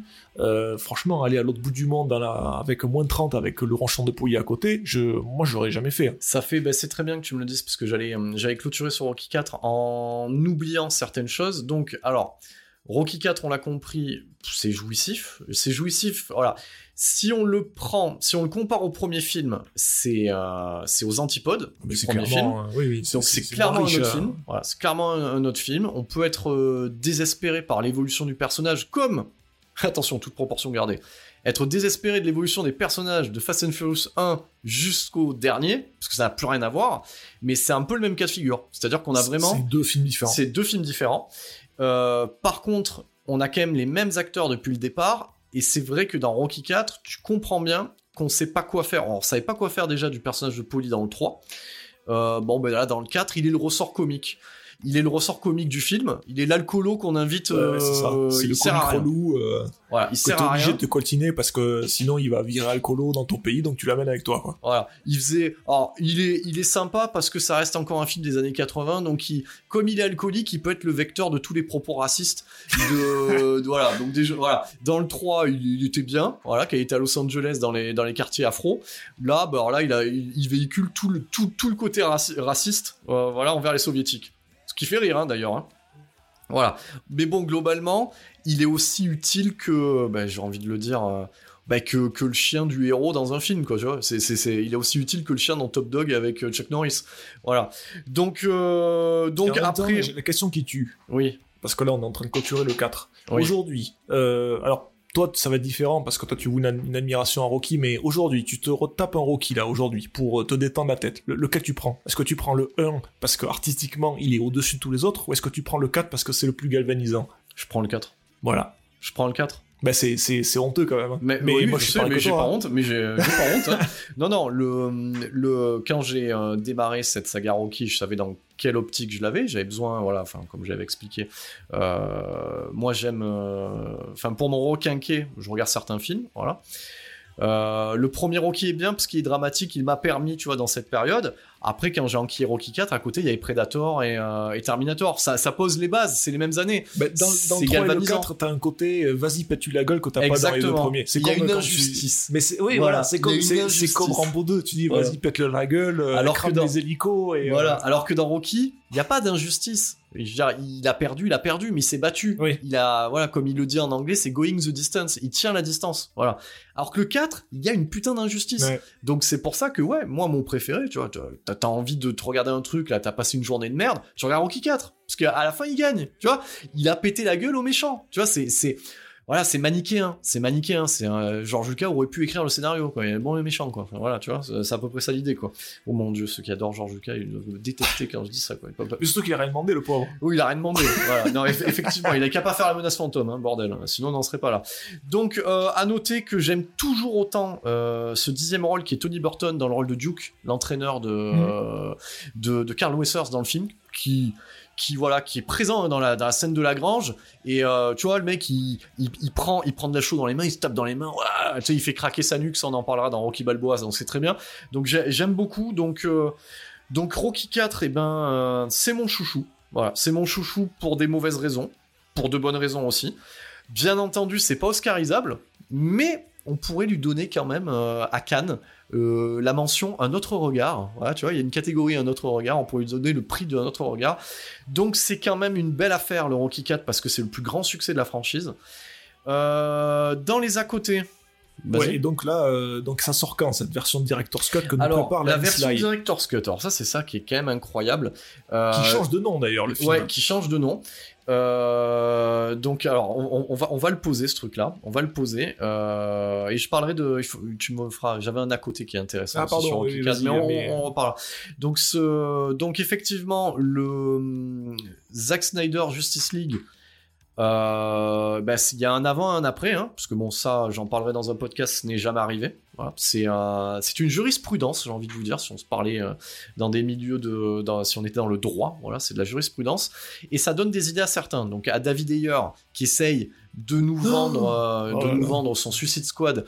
Euh, personnellement, moi je ne l'ai jamais vu et je ne le regarderai jamais Suicide Squad parce que parce que voilà, j'ai vu la bande annonce, j'avais envie de me pendre. Ah mais moi je l'ai vu, hein, c'est Voilà. tu fais bien. Donc après, je peux croire que la version Director's Cut, si on l'autorise, peut être meilleure que le truc que j'ai pas vu, ça je peux le croire. Euh, et du coup, à côté de ça, personne n'a rien demandé. Euh, pendant le Covid, Stallone s'est amusé à communiquer sur le fait que ben, il était reparti en montage parce que il y a beaucoup de gens qui ne le savent pas, mais bon, il écrit, il réalise, mais il monte aussi euh, Stallone. Voilà, donc c'est quand même un bon couteau suisse, Ah, mec. C'est c'est l'artiste. euh, C'est l'artiste dans tout. Il peint aussi, c'est très drôle ça aussi. Donc c'est l'artiste dans toute sa splendeur. Donc il a décidé d'évacuer certaines conneries. Euh, il en a parlé un petit peu comme euh, cette espèce de robot à la con qui est, euh, l'ancêtre de, nos, assistants personnels intelligents qui ne sert à rien dans le film. Ouais, alors c'est plus compliqué que ça, hein, parce que moi j'ai entendu que le robot y était plus, c'est pas du tout parce que c'est c'est too much, hein, c'est juste qu'il avait, il était en bisbille avec le, le créateur du robot et qu'il voulait pas aligner la monnaie. Oui, non, mais voilà, c'est- C'est pour ça qu'il a supprimé du montage. Voilà, placement ah, produit. du coup, c'est c'est moins noble. Hein. Est-ce que est-ce qu'on pourrait dire aussi que c'est un on pourrait le dire hein, je pense hein, parce que si on fait une recherche il y a cette série que euh, je n'ai enfin que j'ai toujours cru que c'était de la SF et en fait non c'était chiant c'était Riptide et dans Riptide il y avait un espèce de truc qui se baladait comme ça je pense que c'est la même époque orange. ouais ouais ouais Mais excellent, c'était hélico. voilà mais je pense je pense que c'est un truc comme ça je pense que ça doit être euh, à l'époque ils devaient se dire c'est trop cool de mettre Oui, ça oui. dans un film Ouais, je sais, ouais, Voilà. ça. donc, euh, donc au final, ben voilà, il a commencé à remonter le film. Il a annoncé que ça s'appellerait, euh, je Euh, crois, Rocky Balboa versus Ivan Drago. Drago, voilà.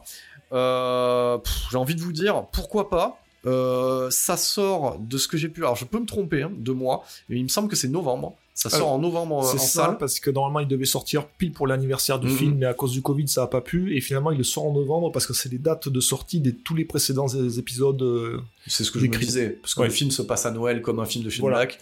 Donc c'est à peu près ça l'idée. Et euh, ça sera disponible en Blu-ray 4K juste après. Voilà, donc, donc pff, comme on est, comment dire, comme on est déviant, étant déviant jusqu'au bout, j'irai le voir en salle et je l'aurai précommandé sur Amazon sûrement. Donc ça c'est une certitude. Voilà. fois qu'on y aille torse nu huilé avec Exactement. des shorts. Comme, euh, comme j'ai acheté euh, sur Prime euh, Justice League, alors j'en ai rien à foutre d'avoir un film virtuel, et que j'ai précommandé le film juste après l'avoir vu pour l'avoir en physique. Mais bon, ça, ça n'en- ça n'engage que moi, parce que je suis fou. Euh, dans les à côté de ce Rocky 4, j'ai pu voir un documentaire produit par Rocky Rama, qui était passé sur Arte, sur Stallone, où il parlait de Rocky 4, et un autre docu, alors je ne sais pas si c'est Rocky Rama ou si c'est que Arte, mais en tout cas c'était sur Arte, qui parlait de l'impact de Rocky 4 pendant la guerre froide en Union soviétique. Et ben, je ne sais pas pour ceux qui le savent ou pas, si vous le savez, mais euh, Rocky 4 est un film qui changé sous le manteau en, Union soviétique et que c'était un film qui symbolisait la révolte du peuple euh, soviétique et ils se le regardent non c'est pas des conneries j'ai vu le documentaire t'as des gens qui témoignent euh, des Ruskov qui avant la tu vois av- avant que, que l'URSS enfin voilà aide-moi aide-moi aide-moi s'il te plaît au secours Avant que euh, l'URSS n'explose. à- à la fin de la guerre froide, oui, au début des années 90. ouais. voilà, au début des années 90, euh, ils regardaient ça dans des caves euh, avec des copies pirates de Rocky 4 en buvant des bières et en se galvanisant en regardant le film. Donc c'est quand même fou ce que c'est quand même fou hein, parce que le discours de fin de, de Stallone à la fin du film, tu sais, tu te regardes le truc, c'est c'est l'équivalent du discours de Steven Seagal euh, sur la pollution dans minée à la fin là. Voilà, c'est Oui, parce pareil. que en fait, quand tu écoutes bien son discours, c'est pas contre les Russes en fait, c'est contre le, le- C'est- le- il appelle le pouvoir, euh, enfin A le, changé. le- le peuple russe a changé, a- le gouvernement russe a changé et en disant que si vous changez, bah il y, y a plus de guerre quoi. Exactement. Et, du coup, ce film-là, et ça c'est un fait avéré, c'est un documentaire, il existe. Faudra que je remettrai euh, peut-être sur, les pages officielles le nom de ce docu. Euh, de toute façon, c'est disponible euh, sur YouTube, ça c'est sûr, je pense, hein, et, en replay sur Arte si on fouille un petit peu sur leur. Mais, globalement, moi j'étais sur le cul de voir que Rocky 4, c'était un pamphlet filmique en Union soviétique. En même temps. Moi, ce qui m'a toujours fait marrer, c'est que Chucky 3, qui est le pire des Chucky, qui est vraiment le pire, il n'y a pas d'argent, tout ça, était un film qui s'est changé sous le manteau aussi. Voilà. euh, aux États-Unis, alors que c'est quand même globalement de la merde. Donc c'est un, un DTV à la con. Donc c'est toujours bien de finir euh, un épisode de Rocky sur une citation sur Chucky 3. Je vois Thomas, il me regarde, il a un truc Alors, juste avant, je, comme on avait commencé Rocky 4 par Brigitte Nielsen, est-ce que Brigitte Nielsen, moi qui n'ai pas vu Creed 2 avec le retour de Oh Ivan Drago, est-ce qu'elle revient dans Creed Elle 2 revient dedans. Ah. Ah, En même temps, j'ai envie de te dire, euh, c'est peut-être c'est peut-être euh, l'actrice ou le protagoniste qui coûte le moins cher. Parce que Brigitte Nielsen, euh, elle a quand même fait la ferme célébrité quand même. C'est quand même le fond du gouffre, quoi. Tu vois ce que je veux te dire? Eh oui, tu savais pas ça. Ça, C'est la Marlène, l'équivalent de Marlène, mais version outre-Manche. Voilà, Enfin, donc elle était dans la ferme célébrité numéro 2, je crois bien. C'est quand même la loose. Donc pour te dire que tu passes de Rocky 4 à la ferme célébrité, c'est un peu ce qu'a fait Stallone, on en reviendra à sa carrière, quand tu passes de sa carrière à euh, cachetonner dans Taxi 3 bordel. Et ça ça fait quand même pitié. Bon, donc euh, eu, arrête ou ma mère va tirer donc euh, euh, non, non non non non non non non. Tu peux me vendre ce que tu veux. Arrête ou ma mère va tirer c'est euh, Citizen Kane à côté de Taxi 3 quoi. Voilà, tout de toute façon tout est Citizen Kane à côté de Taxi 3 donc voilà vous connaissez ma mon amour des sagas bessoniennes notamment notamment quand il produit juste et qu'il écrit. Voilà, donc euh, et euh, Spy Kids 3 aussi. T'as tendance à l'oublier. Ah, c'est vrai. Et ouais. Et des Galaxies 2. Ouais, mais alors, tu vois, Thomas, euh, ne me mets pas Spy Kids 3 et les Gardiens de la Galaxie 2 dans la même phrase. Tu ne peux pas faire ça. Eh ben si, parce qu'il y a Stallone à chaque fois qui vient cachetonner comme un bah, crevard. et mais non, parce que Spy Kids 3, il cachetonne pas. Tu vois ce que je veux te dire? Alors que euh, dans les Gardiens de la Galaxie 2, il a une carrière qui est revenue, il se fait plaisir. Là, dans Spy Kids 3, il joue, on le paye. C'est son film de l'année, tu vois ce que je veux dire? C'est ça qui fait mal au cœur. Donc du coup, eh ben, tout ça nous emmène euh, eh ben, rapidement sur Rocky 5.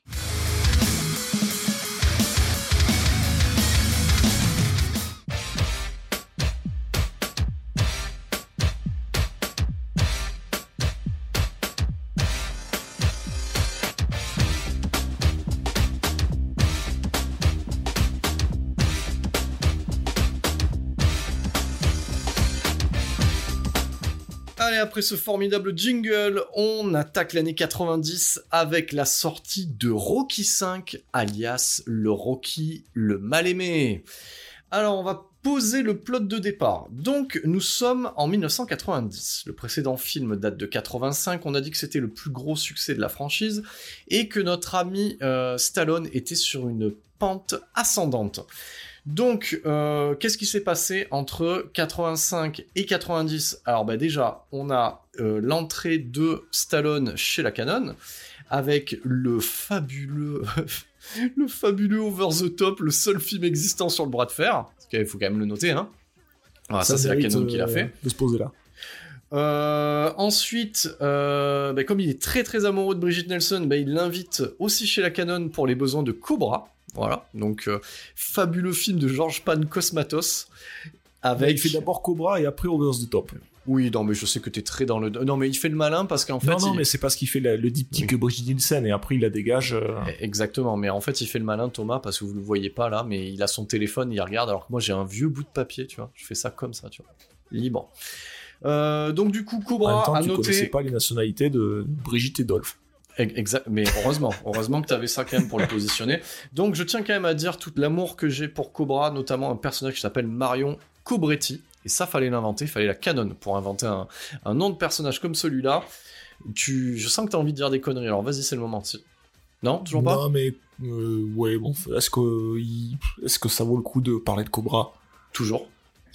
Le On a le droit de faire un point de Cobra. froide au petit déjeuner et qui défonce les mecs qui prennent la place de parking. Exactement. Et on parle, euh, est-ce que, toi qui es très porté sur le shamba et sur les samouraïs, est-ce qu'il n'y a qu'un pas à dire que Marion Cobretti est un samouraï avec son petit cure-dent dans la Ah bouche? voilà, je savais que t'allais parler du cure-dent. Euh, non, non, non. Bon, et ben moi je dirais oui. Je pas t'emmerder. Non, je plaisante. Donc, euh, donc voilà. Donc euh, et c'est triste et ça se l'histoire se termine entre Brigitte et euh, Stallone après Cobra. Donc c'est un mariage qui durera. Je l'ai noté parce que je suis très porté sur les divorces en ce moment. Donc de 1985 à 1987. Donc au niveau gossip, euh, et ben c'est son deuxième divorce. Bravo Sylvester, on te félicite pour tout ça. Ça fait écho aussi à la phrase de Last Action Hero sur le premier divorce et sur le deuxième. Hein c'est pas bon. Voilà, toutes les, les, accidents de la vie qui donnent à la vie toute sa saveur, l'acné, l'éjacul- la- l'éjaculation précoce et ton premier divorce. Exactement. Donc ça c'est beau. Donc il enquille, il continue avec haute sécurité un John Flynn bordel. Et John Flynn, je tiens à le préciser, est-ce que tu sais qu'est-ce qu'a réalisé John Flynn? Vas-y, fais-moi rêver. Allez. Eh ben moi je vais pas sortir. Forcément euh, le titre attendu, puisque John Flynn est le réalisateur d'un film ultra célèbre que euh, Tarantino cite les trois quarts du temps, mais moi je vais citer l'autre film qui s'appelle Justice Sauvage, Out of Oh, Justice, oh avec Steven Motherfucking Seagal, et c'était très bien de faire un point Seagal à ce stade du podcast. Il enquille ensuite avec le troisième opus de son autre franchise réganienne qui est Rambo 3, et ça c'est en 89, voilà. Donc on a parlé de communistes, mais cette fois-ci ce sont des communistes en Afghanistan, voilà. Donc euh, j'ai envie de vous dire, Rambo 3 c'est un peu le pré-13e guerrier. Je- Moi j'aime bien le présenter comme ça, voilà. Mais oui, ouais. Et, euh, Thomas Livre euh, lève son sourcil, mais il n'a pas fait le lien euh, entre les deux parce que Thomas est un peu hors du game en ce moment. Mais il va revenir vite dans le game. Donc je vais lui faire voir Rambo 3 et le 13e guerrier et il verra l'analogie entre les deux films. Voilà. Ensuite, nous avons aussi le succulent et truculent Tango et Cash, une merveille. Attends, avant, De il y a haute sécurité d'abord. Quoi? Il y a haute sécurité. Oui, je l'ai dit haute sécurité. Ouais, c'est Rambo film. 3, haute sécurité, et là, là tu as l'énormissime Tango et Cash. Voilà. Là, il voulait juste dire l'énormissime en fait. C'est pour ça qu'il m'a. Mais repris. oui, il y a Kurt Russell Voilà. dedans. Il y a Kurt Russell et tout. Alors après, tous les films avec Kurt Russell ne sont pas forcément bons. hein. Voilà. On a quand même Tequila Sunrise où il y a Mel Gibson et euh, Kurt Russell. C'est pas forcément très très bien hein, quand même. Hein. Hein? C'est bien de le replacer. Ouais, mais c'est Kurt, et je peux pas tester.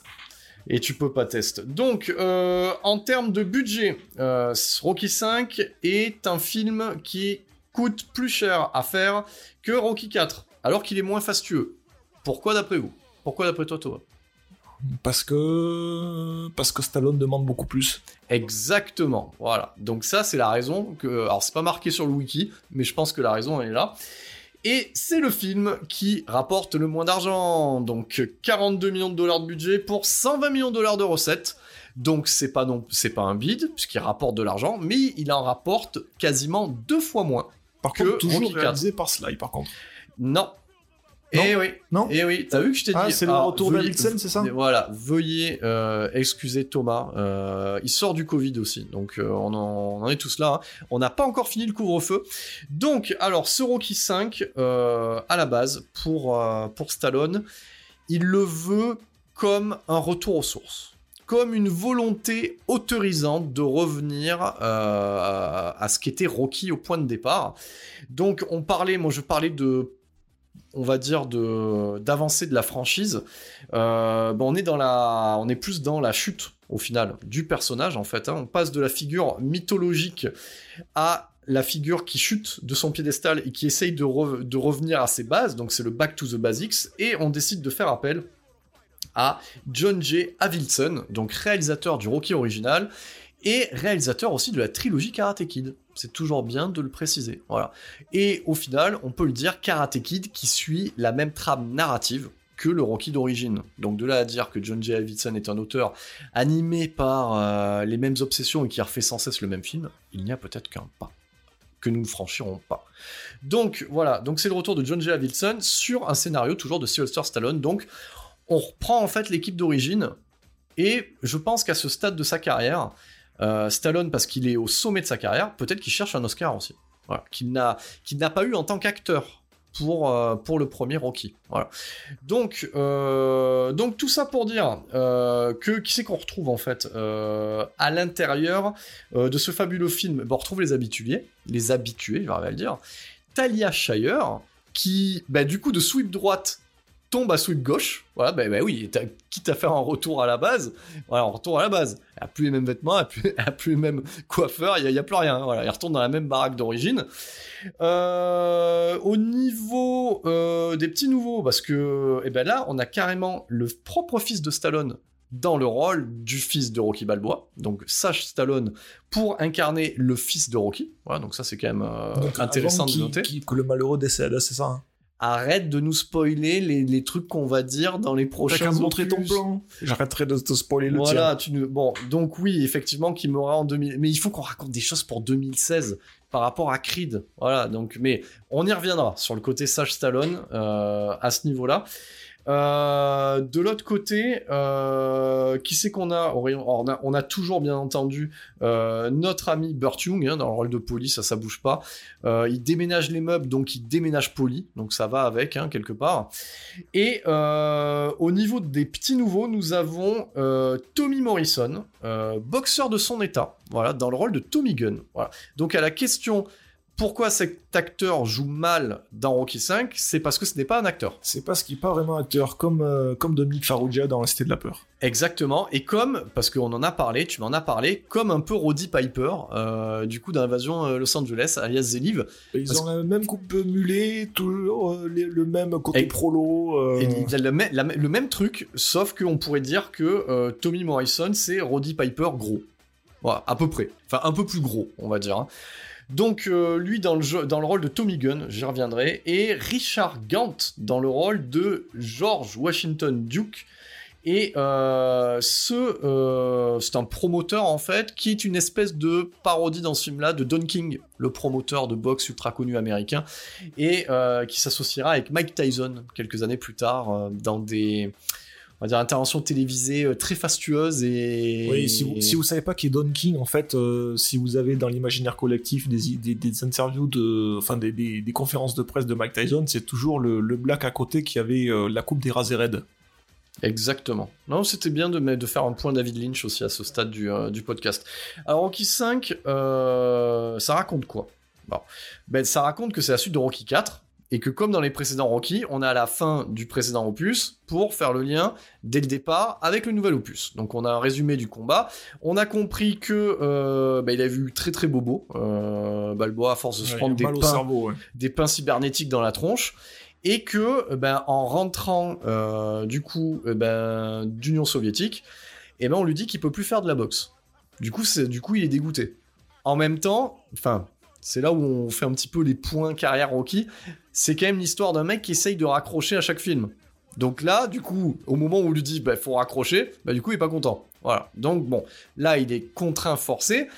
Et c'est aussi, pour une fois, euh, du coup, le personnage de Polly intervient dans le scénario. On découvre aussi que, euh, Polly a fait de mauvais investissements, euh, voilà, avec l'argent de son beau-frère. C'est toujours bien de faire ça. Et du coup, bah, il perd tout. Voilà, donc il perd la baraque, il perd du il perd tout. Donc tout ce qui reste en fait à Rocky, c'est la, maison qu'il avait achetée, mais ça on l'apprend, euh, la maison d'origine qu'il avait dans les premiers films. Euh, donc du coup, ben retour à la case départ, retour à Philadelphie, retour dans les dans les quartiers, dans les bas-fonds. Donc, euh, donc au final, c'est un peu le voilà le retour aux sources voulu par Stallone, le retour au côté prolo en fait, et ça décrit bien l'ascension plus la chute en fait de cette figure mythologique, hein, le parcours du héros hein, qu'on pourrait avoir de manière, euh, de manière classique. Et le, film en fait va s'orienter du coup sur des obsessions qui sont intéressantes hein, en, termes de scénar, qui sont sur la relation père-fils et de ce que tu vas léguer en fait et transmettre. Encore, je vais développer. C'est-à-dire que le personnage de Rocky Balboa, incarné par Stallone, euh, va essayer de remonter euh, sur le ring, non pas directement, mais par le biais en fait d'un poulain. Donc qui va être son fils spirituel, qui est incarné euh, par Tommy Morrison, Tommy the Tommy la mitraille dans le film, hein, parce qu'il faut toujours des surnoms comme ça. Donc par le biais de Tommy Gunn, qui est un espèce de euh, ouais de SDF quoi. c'est à peu près ça, hein. c'est un SDF hein, à peu près. voilà. Donc il y a une espèce de projection que Rocky se voit à travers lui, etc. Et en même temps, euh, on a en parallèle les aventures du fils de Rocky qui du coup passe d'une école privée à une école publique, de quartier, où euh, t'as tout le côté un petit peu. On est dans les années 90, on sent un peu l'influence, euh, même dans la BO, hein, il y a pas mal de hip-hop, du côté un petit peu pré-Boys in the Hood et tout ça, donc où tu sens que voilà, il arrive dans les quartiers de Philadelphie, voilà, c'est un peu la zone quoi. Donc tu vois, le, le, fils de Rocky, bah, c'est un, un, un, petit bourgeois. Donc ça va, il va commencer par se faire raqueter. C'est autant intéressant ces aventures dans ce film-là que peuvent l'être les aventures de, la fille de Jack Bauer dans les premières saisons d'24 chrono quoi. Enfin, on s'en fout un peu quoi. Voilà. Donc, mais bon, les, aventures se montent en parallèle et on comprend bien que le fils de Rocky est en train de s'endurcir. Et il s'endurcit comment? Parce qu'il a un petit cuir et une boucle d'oreille, euh, voilà, et que ça devient un peu une racaille du coin. Euh, Est-ce qu'on peut faire un parallèle avec euh, Will Smith et son fils? Est-ce qu'on peut faire un parallèle? Et j'ai envie de te dire, je viens de te dire que cette, euh, storyline est un peu chiante, mais elle est 100 fois mieux quand même que les aventures de Will Smith et son fils dans des films, euh, dans des films qui seraient euh, de la propagande scientologue. Voilà, pour à peu près résumer. Et je comprends toujours pas ce qui est venu foutre euh, Shyamalan dans cette histoire, à part prendre un chèque. Je vois vraiment mais pas. C'est une autre histoire. C'était le point vraiment, vraiment un truc de dingue hein, quand il pense. Hein. Mais, euh, mais c'était bien de faire un point. Euh. Et d'ailleurs, on peut continuer sur le fils de Will Smith parce qu'on peut faire un autre lien. Parce que John Javidson est réalisateur des Karate Kid et il existe, parce qu'on a tendance à l'oublier, un Karate Kid avec avec avec Jackie Chan et notre maître à tous le fils de, Will Smith. Le fils de Will Smith, euh, c'est un peu le pire acteur qu'on ait pu voir à l'écran à cette période-là. Voilà. En termes de jeunes acteurs. Hein. Voilà. Donc voilà, parenthèse refermée sur les liens qu'on ne devait pas faire mais qu'on a quand même fait. Euh, ben, du coup, en... alors pourquoi c'est le... pourquoi c'est le mal aimé, le Rocky 5 ben, C'est le mal aimé parce qu'il arrive après Rocky 4. Et Rocky 4, c'est un peu le fast. Et euh, la franchise partait dans une direction qui était de l'exploitation, hein, c'est du cinéma d'exploitation en Rocky 4, et que là on revient à la base euh, autorisante. Euh, et, je pense qu'en 90, les gens n'ont pas envie de voir cette histoire. Mais en fait, tu avais une, une, sorte d'ascension dans le, dans le fastueux avec le, Rocky 1, Rocky perd, Rocky 2, Rocky prend sa revanche, Rocky 3, dans, encore dans la démesure, le 4 c'est le top de la démesure et on attendait que le 5 soit encore plus fort.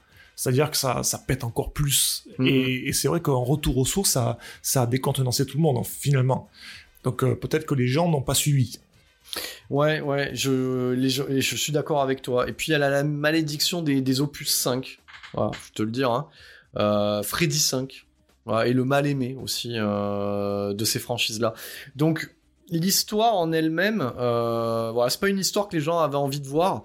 Je pense que ce film-là, il arrive, euh, il arrive dix ans trop tôt, ou peut-être dix ans trop tard. Voilà, mais voilà, il n'est pas en accord en fait avec ce que les gens en attendaient à l'époque. Et pendant longtemps, c'est resté quand même le dernier opus de la de la franchise. Et il ne clôture rien en fait, hein, ce film-là. Il clôture rien du tout. Voilà. Donc, et on laisse Rocky en fait sur. Euh, bah, t'as vu le 4 et tu l'abandonnes en fait au point de départ. Donc on peut dire que la boucle est bouclée, mais ça finit pas forcément sur un. Il n'y a pas un sentiment d'accomplissement en fait. Alors, je vais pouvoir développer ce truc-là. Et je vais vous expliquer pourquoi, parce qu'il y a une raison valable, parce que je, ne le savais pas. Donc, euh, parce qu'en fait, euh, ce film-là, Rocky 5, le réalisateur euh, John Javidson s'est barré pendant le tournage. Parce que euh, la fin initiale écrite par Stallone n'était pas celle qui a été tournée. Donc c'est-à-dire que dans cet opus 5, euh, c'est un peu l'équivalent de ce que voulait faire Shane Black sur L'Arme Fatale 2. C'est-à-dire que Stallone devait mourir. Voilà, donc Tommy Gunn devait tuer Rocky dans le combat de finale. Voilà. Et ça se clôturait sur l'héritage de alors pas de, Tommy Gunn hein, parce qu'il finissait en tôle hein, mais ça se clôturait en fait sur l'héritage qu'il transmettait. Donc euh, on apprenait qu'Adrienne était enceinte et qu'elle attendait une fille et c'était plus ou moins spirituellement son fils qui prenait le relais à la fin. Voilà. Et puis les producteurs ont décidé que ben non on n'allait pas tuer Rocky. Donc euh, ben John J. Wilson il avait signé en fait pour boucler la boucle pour vraiment que Rocky meure dans, dans ce cinquième opus et ben, en voyant que ben, Stallone se rangeait du côté des producteurs, et ben du coup il s'est barré. Et c'est Stallone en fait qui a réécrit et qui a tourné en fait euh, quasiment le dernier tiers. Et c'est pas crédité en fait. Il faut vraiment aller fouiller pour trouver, euh, pour trouver cette information. Donc on va dire qu'ils se sont pas retrouvés en bons termes, euh, John J. Wilson et, et Stallone. C'est le retour à la musique de Bill Conti, t'en parlais tout à l'heure aussi, c'est le retour à la musique de Bill Conti, et, euh, et c'est aussi l'arrivée, comme je disais, un peu d'une bande-son un petit peu plus éclectique, euh, avec bah, ce qui peut se faire à l'époque, du hip-hop, du hip-hop comme MC Hammer par exemple, qui a bercé les années 80 et 90, on, euh, en termes de hip-hop. On retourne au point Michael Mann. Exactement. On Parce retourne... que MC Hammer, c'est Miami Vice. Exactement. Donc, alors, c'est vrai que moi, c'est pas mon préféré. Et au final, euh, en le revoyant, ben, je, le trouve, euh, je trouve plutôt pas mal. Je trouve plutôt pas mal. surtout quand on, a, quand on, a, la lecture avec Rocky Balboa en fait. Quand on a le sixième, si on n'a pas vu le sixième, et moi je l'avais dit dans le précédent, moi c'est le 2 que je, qui me parle le moins parce que bah voilà c'est pour moi, c'est un film qui est juste là pour montrer qu'il gagne et pour enquiller sur autre chose. Voilà. Donc, euh, pour moi, Rocky 2, c'est l'équivalent euh, du deuxième opus de la, de la saga originelle La planète des singes. C'est l'équivalent du secret de la planète des singes. C'est un film qui sert pas à grand chose. Voilà. Donc, euh, ou l'équivalent de Damien la malédiction 2. Voilà. Donc, le film qui fait le lien entre le 1 et le 3. Donc, de là à dire que Rocky 2 c'est l'équivalent des deux tours, hein, hein, pourquoi pas. Donc le film qui n'a pas de début et qui n'a pas de fin au final. Donc donc voilà, c'est pas mon. Ah, tu parles pas du Rocky 2, tu parles du Rocky 5. Je parle, euh, je parle du Rocky 2. Voilà. Et, les deux tours, c'est ces opus-là, c'est des films qui n'ont pas de début parce que c'est dans le 1 et qui n'ont pas de fin parce que c'est dans le film d'après en fait. Voilà. Donc euh, voilà, c'est des opus intermédiaires. Voilà. Donc euh, c'est une théorie qui est à moi. Donc toi le 5, t'en penses quoi? Mon, mon, avis il est un peu biaisé parce que c'est un film que j'ai découvert sur le tard. Euh, dont j'avais entendu beaucoup d'avis négatifs. Euh, un de mes potes me l'avait résumé et j'étais euh, resté sur ce résumé purement subjectif pendant des années. Il m'avait dit Rocky 5, c'est l'histoire de Rocky qui prend un poulain, le poulain gagne, il prend la grosse tête, donc à la fin, Rocky lui pète la gueule. Mm. Donc ça m'avait pas forcément donné envie de voir le film. Oui, en plus, t'as spoilé un petit peu le truc. Voilà. Du coup, on spoil à nos auditeurs. Ce qui... Oui, bon, en même temps, vous écoutez un truc sur la saga en même temps, je pense que euh, quand même, on est en 2021, j'espère bien qu'il y ait des gens qui aient vu les Rocky quand même. Hein. Donc, donc du coup, euh, voir vraiment a posteriori le Rocky 5 avec son, son manque de moyens, son retour aux sources et euh, avant donc le Rocky Balboa qui, qui, qui met sur un piédestal un retour aux sources, une renaissance, bah le Rocky 5, euh, tu, tu, tu regardes et puis tu dis bon, je suis content d'avoir tout vu, mais euh, ça s'arrête là quoi. Ouais, ouais, ouais, je vois ce que tu veux dire. Et puis ça finit en combat de rue, euh, de, comme tu l'as dit, devant un, adversaire. Après Clubber Lang, après Ivan Drago, il doit bastonner en prolo euh, un SDF. Tu te dis, c'est what the fuck, quoi. Donc, mais, euh, mais, mais c'est exactement ça. Et si je dis pas de bêtises, faudra vérifier, peut-être que certains le savent. Il me semble que c'est même un Rocky qui est sorti en été. il me semble, parce que je, je revois cette affiche. en devanture des cinémas où j'allais pendant les saisons estivales, il n'y avait personne qui allait voir ce film. Personne allait le voir. Donc, donc après, après la, était vendeuse hein, quand même. Il levait son poing, il avait son cuir, etc. Ça amenait un côté un peu street, un peu. Mais je pense que voilà, c'est un film qui, arrive trop tôt. Euh, dans la Peut-être qu'il aurait dû laisser un peu plus de temps avant de le faire. Euh, ben moi j'ai creusé quand même certaines choses sur ce Rocky 5, j'en ai appris de bien bonnes en fait. Donc euh, en menant l'enquête sur l'acteur Tommy Morrison. Donc alias Tommy Gunn dans le film, donc c'est un vrai boxeur. Et c'est surtout une vraie putain d'histoire tragique. Donc, euh, c'est quelqu'un qui est mort en 2013. Voilà. Euh, à 44 ans. Euh, il a tout fait. J'ai noté des trucs. voilà. déjà, il, il, est obligé de mettre fin à sa carrière de boxeur en 96 car il est déclaré séropositif. Voilà. Donc c'est un boxeur, c'est l'un des boxeurs en fait, c'est lui qui a amené ce cas de figure, euh, comme Magic Johnson a pu l'amener en fait dans le basket. Lui en fait, c'est lors d'un test anodin en fait, un test sanguin qui découvre sa séropositivité et qui pose le cas de figure en fait euh, dans le monde de la boxe de dire ah ouais d'accord.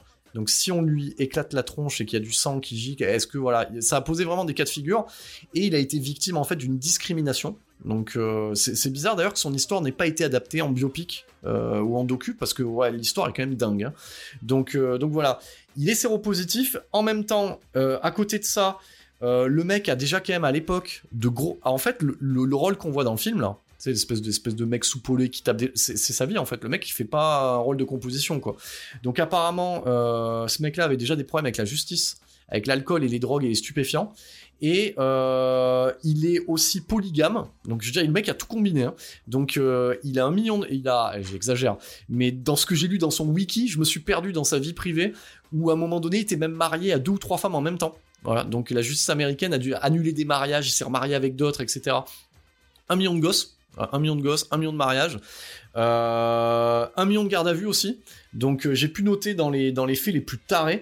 Euh, qu'il a frappé l'une de ses conjointes et qu'il a même mordu. Il l'a molesté. Donc euh, voilà, donc c'est Donc voilà, c'est pas quand même un, mec très très sympa. Euh... Bah, c'est peut-être aussi pour ça que Stallone l'a choisi finalement. Euh, en fait, tout ce que je te dis est intervenu après après, après le film. Ouais. Ouais, ouais, Mais Stallone l'avait l'avait repéré au début de sa carrière, donc il avait ce côté un petit peu chien fou mais tout ce que je te raconte intervient après en fait, hein. donc euh, entre 90 et 96.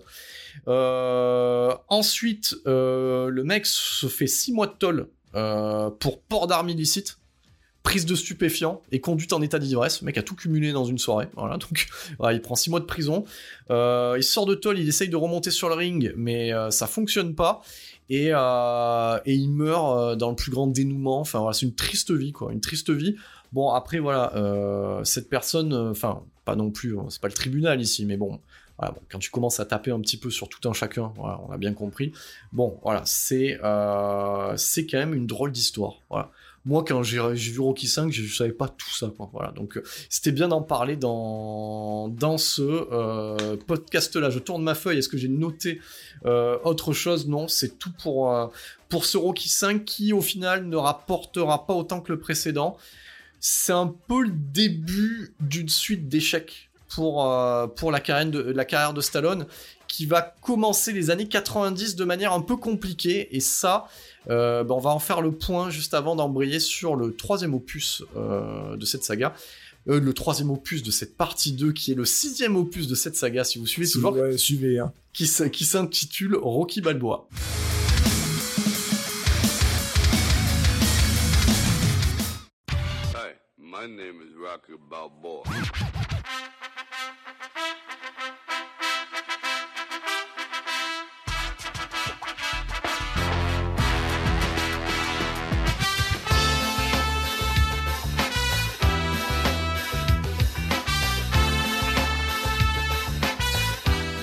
Allez, c'est reparti pour euh, bah, le sixième opus, qui est le troisième de cette deuxième partie qu'on traite aujourd'hui avec Thomas, euh, nous a fait l'honneur de venir pour ce podcast. Ça fait très coupure pub en fait, on redit le nom euh, des invités, tout ça, c'est très important. Donc euh, Rocky Balboa, bah, c'est le sixième opus, ça débarque en 2006, donc 16 ans après l'opus 5. Donc comme je l'avais dit tout à l'heure, opus 5 qui conclut rien du tout au final, donc voilà, qui laisse un peu un goût amer dans la, dans la franchise Rocky.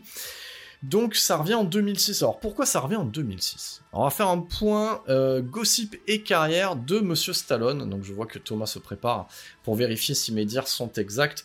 Donc j'ai pas retenu tous les titres, mais par contre je vais euh, quand même pointer euh, ce qui est le plus représentatif. Donc en gros, le début des années 90, pour Stallone, c'est assez compliqué parce qu'il enchaîne, bah, c'est aussi pour Stallone, pour Schwarzenegger, pour tous les gros bras en fait, et parlons Van aussi, c'est aussi le champ du signe d'un certain cinéma d'action. Donc euh, on va dire que la formule qui marchait dans les années 80, fin des années 80, ne fonctionne plus trop euh, au cinéma, enfin en tout cas le public a d'autres attentes. Donc euh, il reste quand même au début des années 90 à la tête de super productions qui ne fonctionneront pas forcément très bien termes de box-office.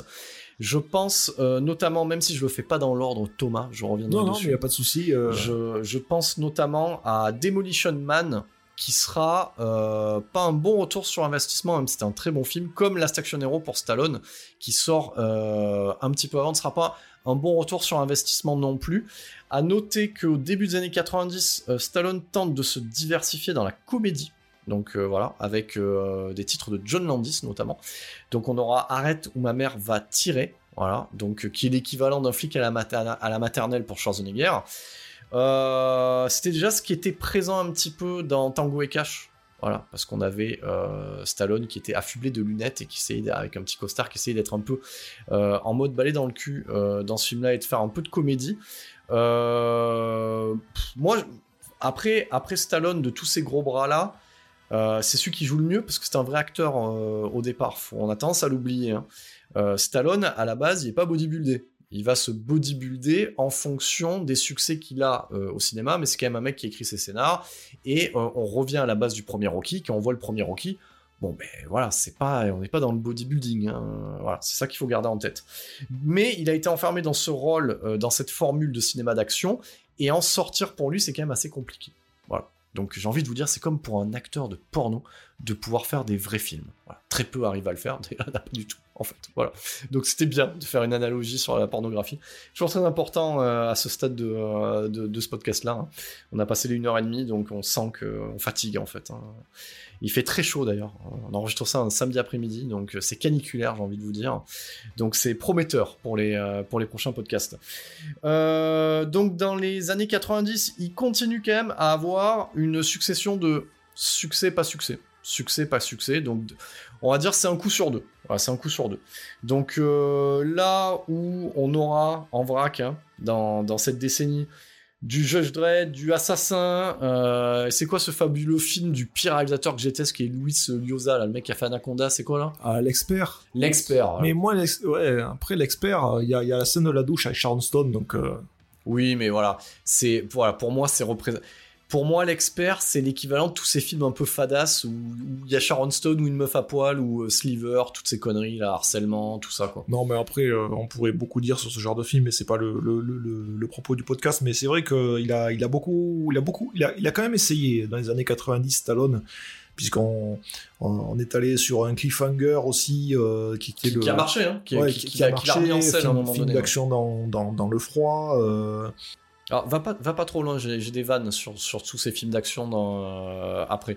Mais c'est vrai que le, la doublette, euh, enfin la triplette euh, expert, juge, dread, assassin, c'était vraiment une sorte de lassitude. On sentait poindre chez lui et aussi chez le spectateur.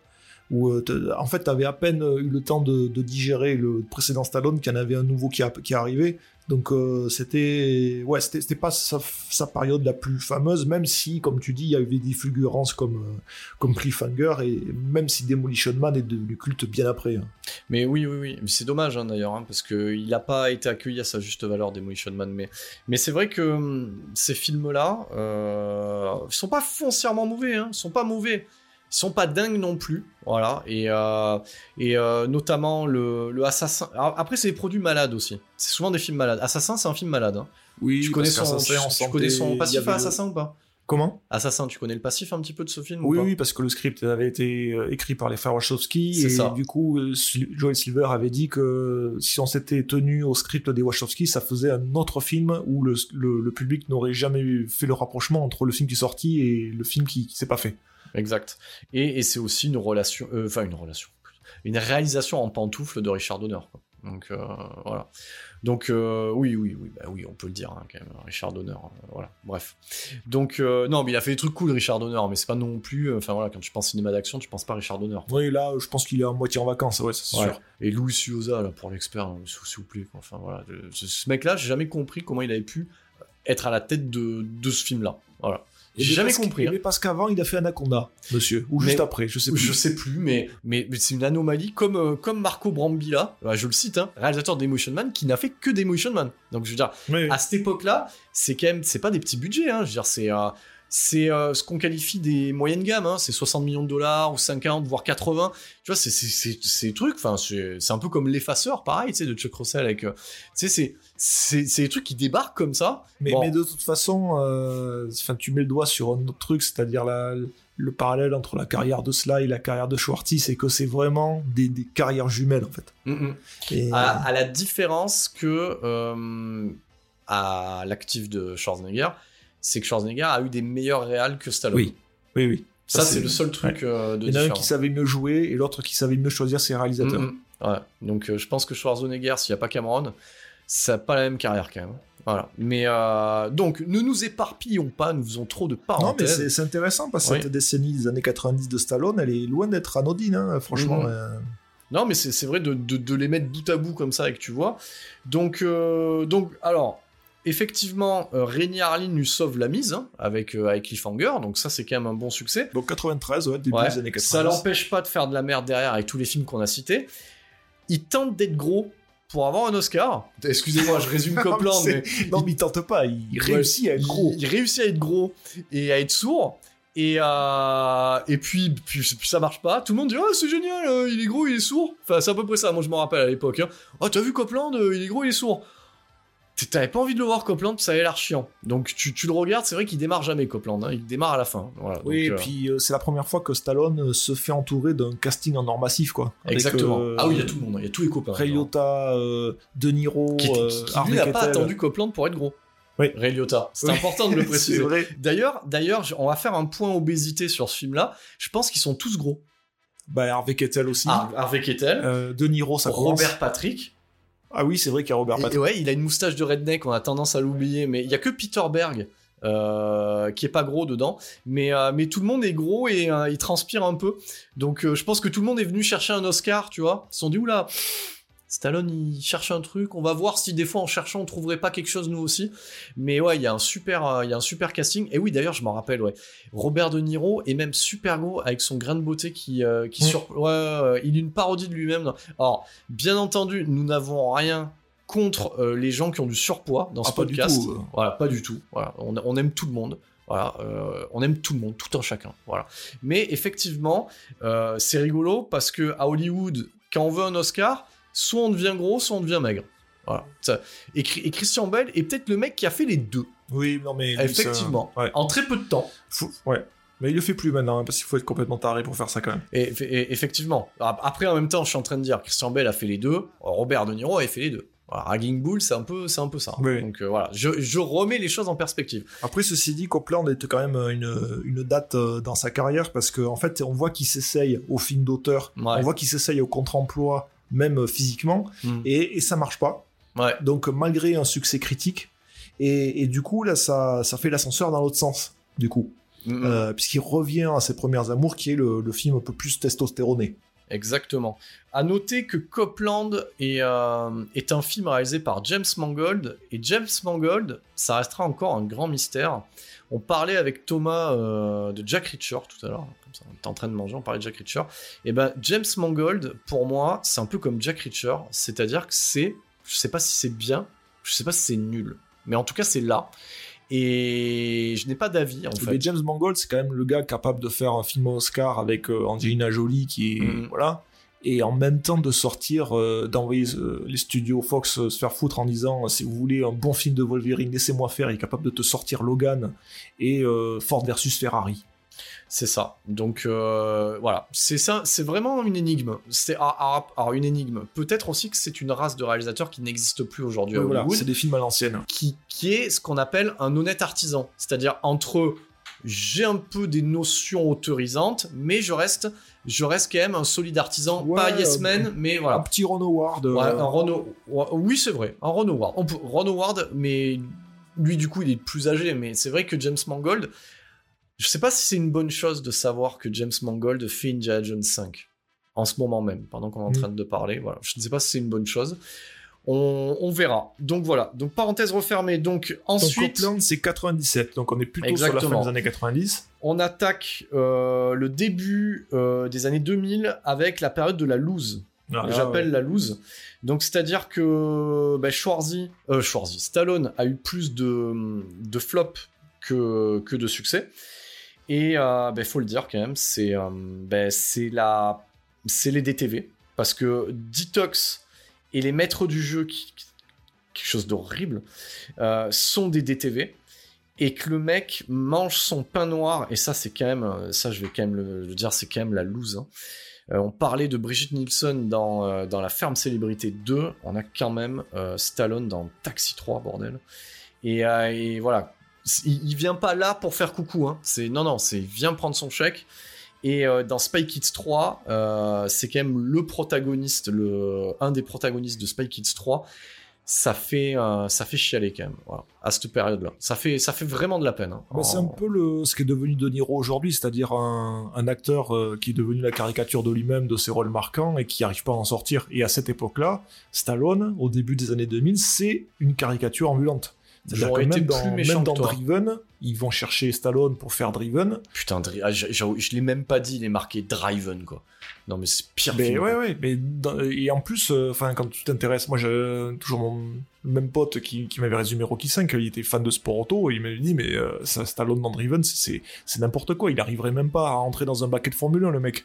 Et alors, ils refont un jour de tonnerre, mais euh, Ouais, moi je me, moi je me rappelle que on va, on va résumer ça. C'est ils refont Jour de tonnerre avec les effets spéciaux de Peur Bleue, qui est déjà un film de Rémi Harlin. Je me Oui, rappelle que ça piquait les euh, yeux dans, les, dans les courses de bagnole. Euh, bah, ça avait la même gueule qu'une course dans le premier Fast and Furious, donc c'est vraiment c'est de la merde. Euh, alors, j'ai envie de vous dire, peut-être qu'il est temps de revoir Driven aujourd'hui, avec toutes les merdes qu'on s'est bouffées sur Netflix, et peut-être qu'on se dirait que putain, Driven c'est bien. C'est ouais, possible, sauf hein. que, sauf que dedans, t'as une scène où Stallone, il doit montrer euh, qui c'est à, à, à la, à la jeune relève et qu'il met des pièces de monnaie sur la piste et puis avec sa, le pneu arrière de sa, de sa Formule 1, il va quand même mettre, incruster toutes les pièces dans, dans sa roue. ça. Tu l'as oublié cette scène quand même. Oui, en même temps, on est dans un film de Rémi Harlin, donc euh, voilà. Et ouais, mais la doublette qui avait fait Cliffhanger juste avant. Donc, bref, Stallone est au creux de la vague, caricature de lui-même. Euh, Ce qu'est Bruce Willis aujourd'hui, au final. oh, exactement. Ce Sauf Bruce que, oui, voilà. Et du coup, tu te dis, bah, Stallone, eh ben, il va se dire, on n'est jamais mieux servi que par soi-même, quelque part. Oui, c'est un peu le. Voilà. On, on- on est vraiment le retour à la case départ. Alors, on a fait le point carrière, on va faire le point gossip aussi. Et c'est vrai que c'est c'était aussi, c'est aussi la chute. Alors, qu'est-ce qui est devenu Alors, Après, à- après à avoir noter, bazardé donc- Brigitte Nielsen, Voilà. qu'est-ce qui est devenu? Alors, après Brigitte Nielsen, donc je ne connais pas toute sa vie sentimentale, donc il a dû avoir des relations euh, à droite à gauche, mais il arrive quand même à ferrer. C'est là que euh, j'ai envie de te dire, euh, c'est le store, chapeau bas. Voilà. Donc, euh, il, euh, il s'amourache euh, d'un mannequin bien plus jeune que lui, qu'il qu'il épouse, donc ça sera son troisième mariage. Donc l'adage qui dit jamais 203, et ben voilà, se vérifie, et qui lui fera euh, trois jeunes filles que vous pouvez retrouver. euh, Oui, c'est vrai, au- sur son Instagram. aujourd'hui de manière fort dénudée chacune, elles sont majeures, hein, donc vous avez le droit, hein, sur des Instagram. euh, c'est l'équivalent un peu de la fille de Vandame en termes de notoriété, euh, voilà. Donc euh, j'ai pu voir, euh, c'est très rigolo pour ceux qui ont récupéré le Director's Cut de Expandables 1. On voit toute la clique, toute sa petite famille. euh, on arrive à par moment, parce que sa femme est un peu, bon, on va le dire, elle fait un petit peu des coups de bistouri. À un moment donné, qu'elles qu'elles sont les quatre alignées, tu sais plus qui qui, Qui est la mère, qui est en fait. Voilà, voilà. À un moment donné, donc c'est quand même assez rigolo. Mais j'ai envie de te dire, euh, Sylvester, chapeau bas. Donc euh, les hommes qui sont en train de faire ce podcast te saluent bien bas. Donc voilà, donc euh, c'est alors voilà, il s'est assuré une petite retraite pépère, on l'a compris tranquille, voilà. Par contre, niveau carrière pro, c'est pas ça. Et euh, ben, ben c'est un retour à case départ. Donc il tente le tout pour le tout. Et on commence à entendre, ça j'en parle un petit peu parce que ça fait partie aussi de la réception de ce Rocky Balboa, de ce sixième opus. On entend, parce que voilà, en 2006, il y a quand même Internet. Avant, il n'y avait pas Internet, donc on entend des bruits de couloir comme quoi il se serait remis à l'entraînement, voilà, et qu'il préparerait un nouveau Rocky qu'il aurait écrit et réalisé, voilà, qu'il réaliserait lui-même, toujours sur sous la MGM en fait, et avec une mise de départ très faible. Voilà, donc euh, moi je l'ai noté, on est sur 24 millions de dollars. 24 millions de dollars de 2006, ce qui est euh, beaucoup moins que le, le, le- le budget de Rocky 5 où il y avait, il y avait rien quoi en fait qui était qui s'était passé euh, 16 ans avant. Donc euh, les gens commencent à rigoler parce que c'est ce qui s'est passé à l'époque. Euh, C'est mais- vrai qu'à cette époque-là, la saga Rocky, elle est has-been, quoi. mais il a surtout, euh, et ça faut le dire, il a surtout 60 piges. Il a 60 piges et, puis Stallone, ça veut plus rien dire à la nouvelle génération. Exactement. Donc ça faisait rigoler. Moi je sais que autour de moi, euh, plutôt, euh, plutôt certaines nanas que ça, même des mecs, des, même des collègues aussi, des disaient voilà, enfin pff, 60 ans, enfin voilà, papy euh, remonte sur le ring, etc. Ça, surtout que en fait, c'est ça qui est- ça qui est rigolo, c'est que c'est l'inverse de Rocky 5. C'est pour ça que je disais que Rocky 5 arrive trop tôt en termes de scénario, en termes de dramaturgie dans la saga en fait. Euh, C'est-à-dire que le Rocky 6, le dernier combat, aurait dû être le Rocky 5, et ce Rocky 5 aurait pu être, je- tu vois ce que je veux dire à peu près Thomas, ça serait mieux passé, je pense. Et, euh, et donc du coup, voilà, donc euh, on a une, on a un décalque du premier opus en fait, d'un mec qui a tout approuvé, qui remonte sur le ring à 60 ans. Et au final, et putain, ça fonctionne. C'est ça la grosse surprise en fait. Oui, ce- parce de qu'il ce joue film-là. sur son côté vieux en fait. Et il joue euh, genre je suis un vieux boxeur, je reviens et c'est c'est justifié dans le scénario. Parce que les gens ils avaient ils pensaient que il allait revenir sur le sur le, le ring de boxe comme euh, euh, le personnage qu'il était avant. Donc c'est pour ça que ça passait plus. Alors que là c'est c'est vraiment le gars buriné qui a des, des, des- des heures de vol en plus et qui qui et le, le scénario prend en compte son vieillissement. Exactement. Alors, moi, je l'ai pas vu en salle. Moi, je l'ai vu en Blu-ray. Je l'avais acheté en Blu-ray. Euh, parce que, ben, forcément, bon, ben, moi, je m'étais dit, bon, euh, est-ce que c'est pas un peu le Rocky de trop C'est un peu ce qu'on se dit à, chaque Rambo aussi, hein, qui est valable hein, pour le dernier Rambo. Est-ce que c'est pas le Rambo de trop? Et, euh, et, et, en fait, et en fait, non. Parce que, alors déjà, moi, en tout cas, ça n'engage que moi. Je trouve que c'est le, le Rocky le mieux réalisé. Je trouve qu'il franchit. alors, il y a 16 ans, bien entendu, entre le, le John J. Alvidson et celui-là. Et du coup, si on calcule bien, il y a 20 piges entre le Rocky 4, qui était la dernière réale de Stallone, et celui-là. Et euh, tu sens vraiment qu'il y a des choses qui sont digérées, qui voilà.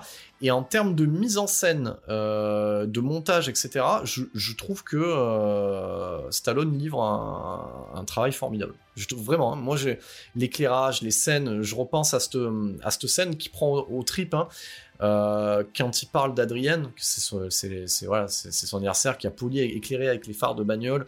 Il y a un côté, donc c'est un tournage en numérique.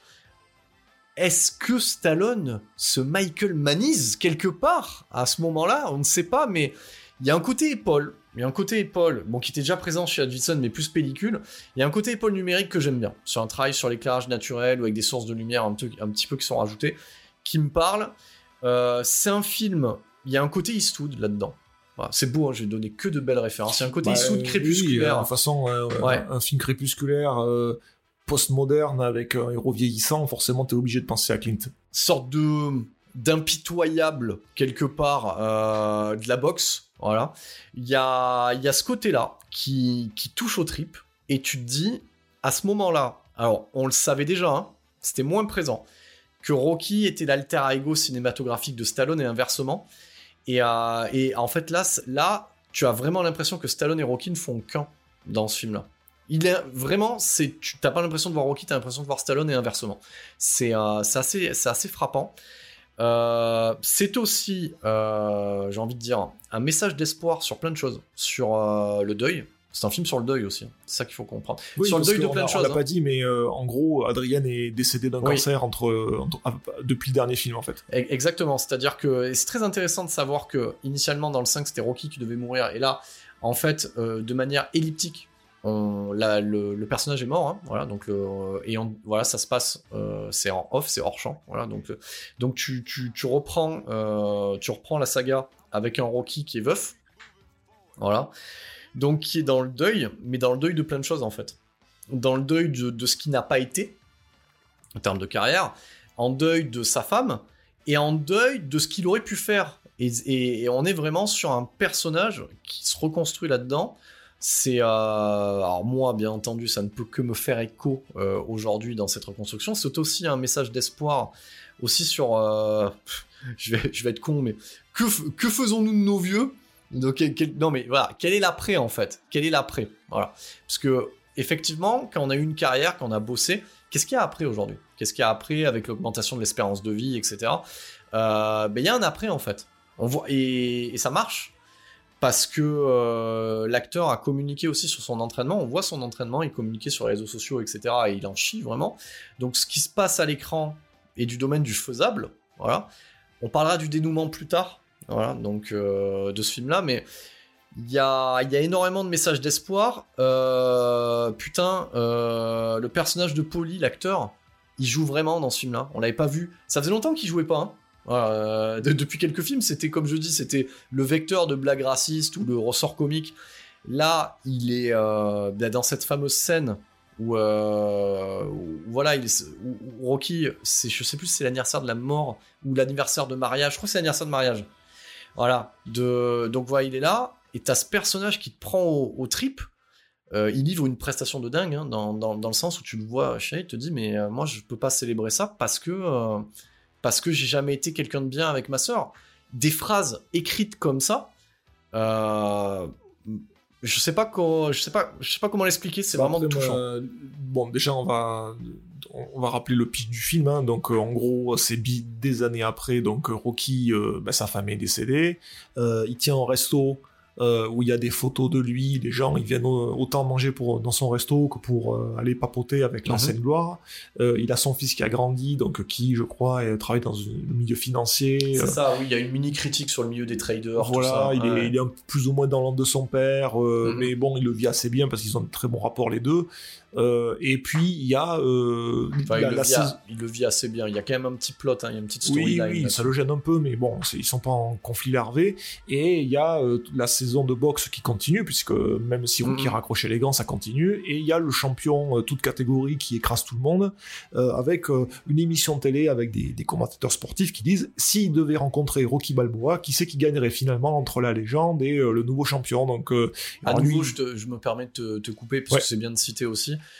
Euh, Antonio Tarver, boxeur aussi de son état, comme, euh, comme pour Rocky V, dans le rôle de Mason The Line Dixon. Voilà. Voilà, qui est l'antagoniste du film, le, le boxeur, euh, le, le champion en titre. Et donc finalement, le, le film, ça va être, bon, mais finalement, tant qu'on se pose la question, on va arrêter de se poser la question, on va les faire affronter le vieux et le jeune sur un ring mi-chemin, match exhibition, Mhm. voilà, pour, pour savoir qui c'est, est-ce que, est-ce que Rocky Balboa pourrait tenir, combien de rounds il pourrait tenir face à la, nouvelle garde. Euh, voilà, ça c'est à peu près le, le pitch du film. C'est le pitch. Bon, après, c'est vrai que le point de départ est assez con quand même. C'est, enfin, voilà. Oui, bah il faut trouver un prétexte pour faire revenir Rocky Balboa sur un ring. Et, Et- et donc, euh, et je pense que le, le Rocky là, euh, il, donne des leçons de vie à son fils. Et donc la fameuse phrase euh, la plus célèbre du film, qui pour moi résume toute la saga, c'est dis-toi que mon fils que jamais ni toi ni moi ne pourrons cogner aussi fort que la vie. Le but de, de l'existence, c'est pas d'être un cogneur, c'est d'être cogné et d'avancer quand même. C'est Oui. c'est la, la phrase qui résume toute la saga et qui lui sort euh, au cours d'un des dialogues du film. je, après, c'est vrai que c'est un.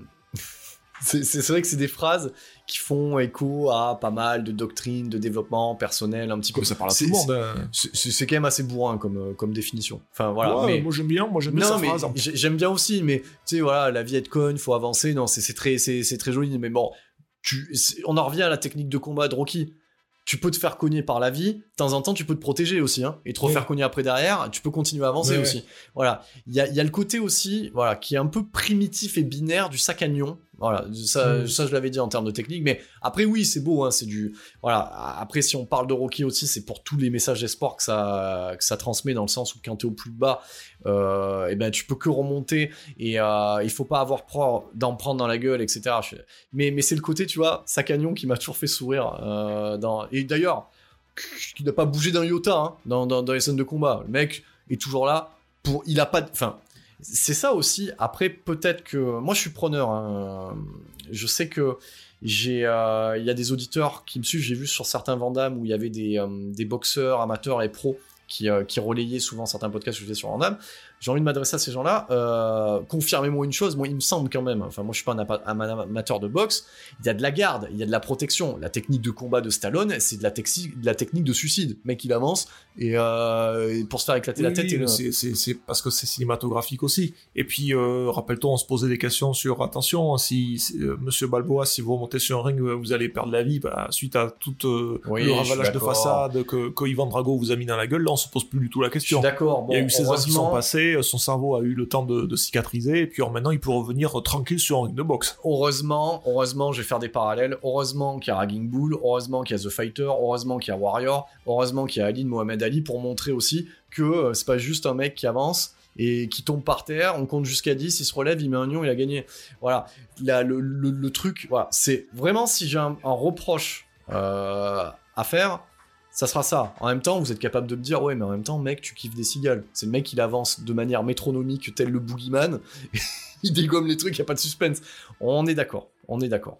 Mais effectivement, je pense, c'est bien, hein, à, l'heure actuelle, qu'il reste encore, quelque part, un grand film à faire sur la boxe. Il y a des choses différentes encore à, à attaquer. Euh, un grand film à faire là-dessus. Tout n'a pas été dit, comme il reste toujours un grand film de guerre à faire sur une guerre potentielle, qui ne soit pas Apocalypse Now Full Metal Jacket ou, ou ce genre de choses. Donc revenons à, Rocky Balboa. Donc en termes de casting, on retrouve Burt Young, on retrouve Tony Burton, ce qui est pas mort. euh, l'entraîneur historique du coup de Apollo Creed, qui a l'une des meilleures scènes lors de, ce qu'on appelle, parce que Rocky met en place ces fameuses scènes d'entraînement qu'on appelle les training montages, lors d'un training montage où le mec se craque le cou parce qu'il a de l'arthrite, et il envoie, et il prend en compte le fait que Stallone soit vieux, pour lui dire, voilà, on va pas développer ta vitesse, mec, voilà, par contre, on va, on va, on va, on va développer ta puissance dans les, dans les bras pour que chaque coup que tu portes, alors c'est pas exactement la phrase qu'il dit, mais voilà, que tu le dégommes, quoi. Et puis, il le dit en VF et en VO, et ça envoie du bois. Donc, le training montage du Rocky, euh, du Rocky Balboa, il est, euh, il, était, il est très très bien. À noter que le fils de Rocky est interprété par Milo Ventimiglia.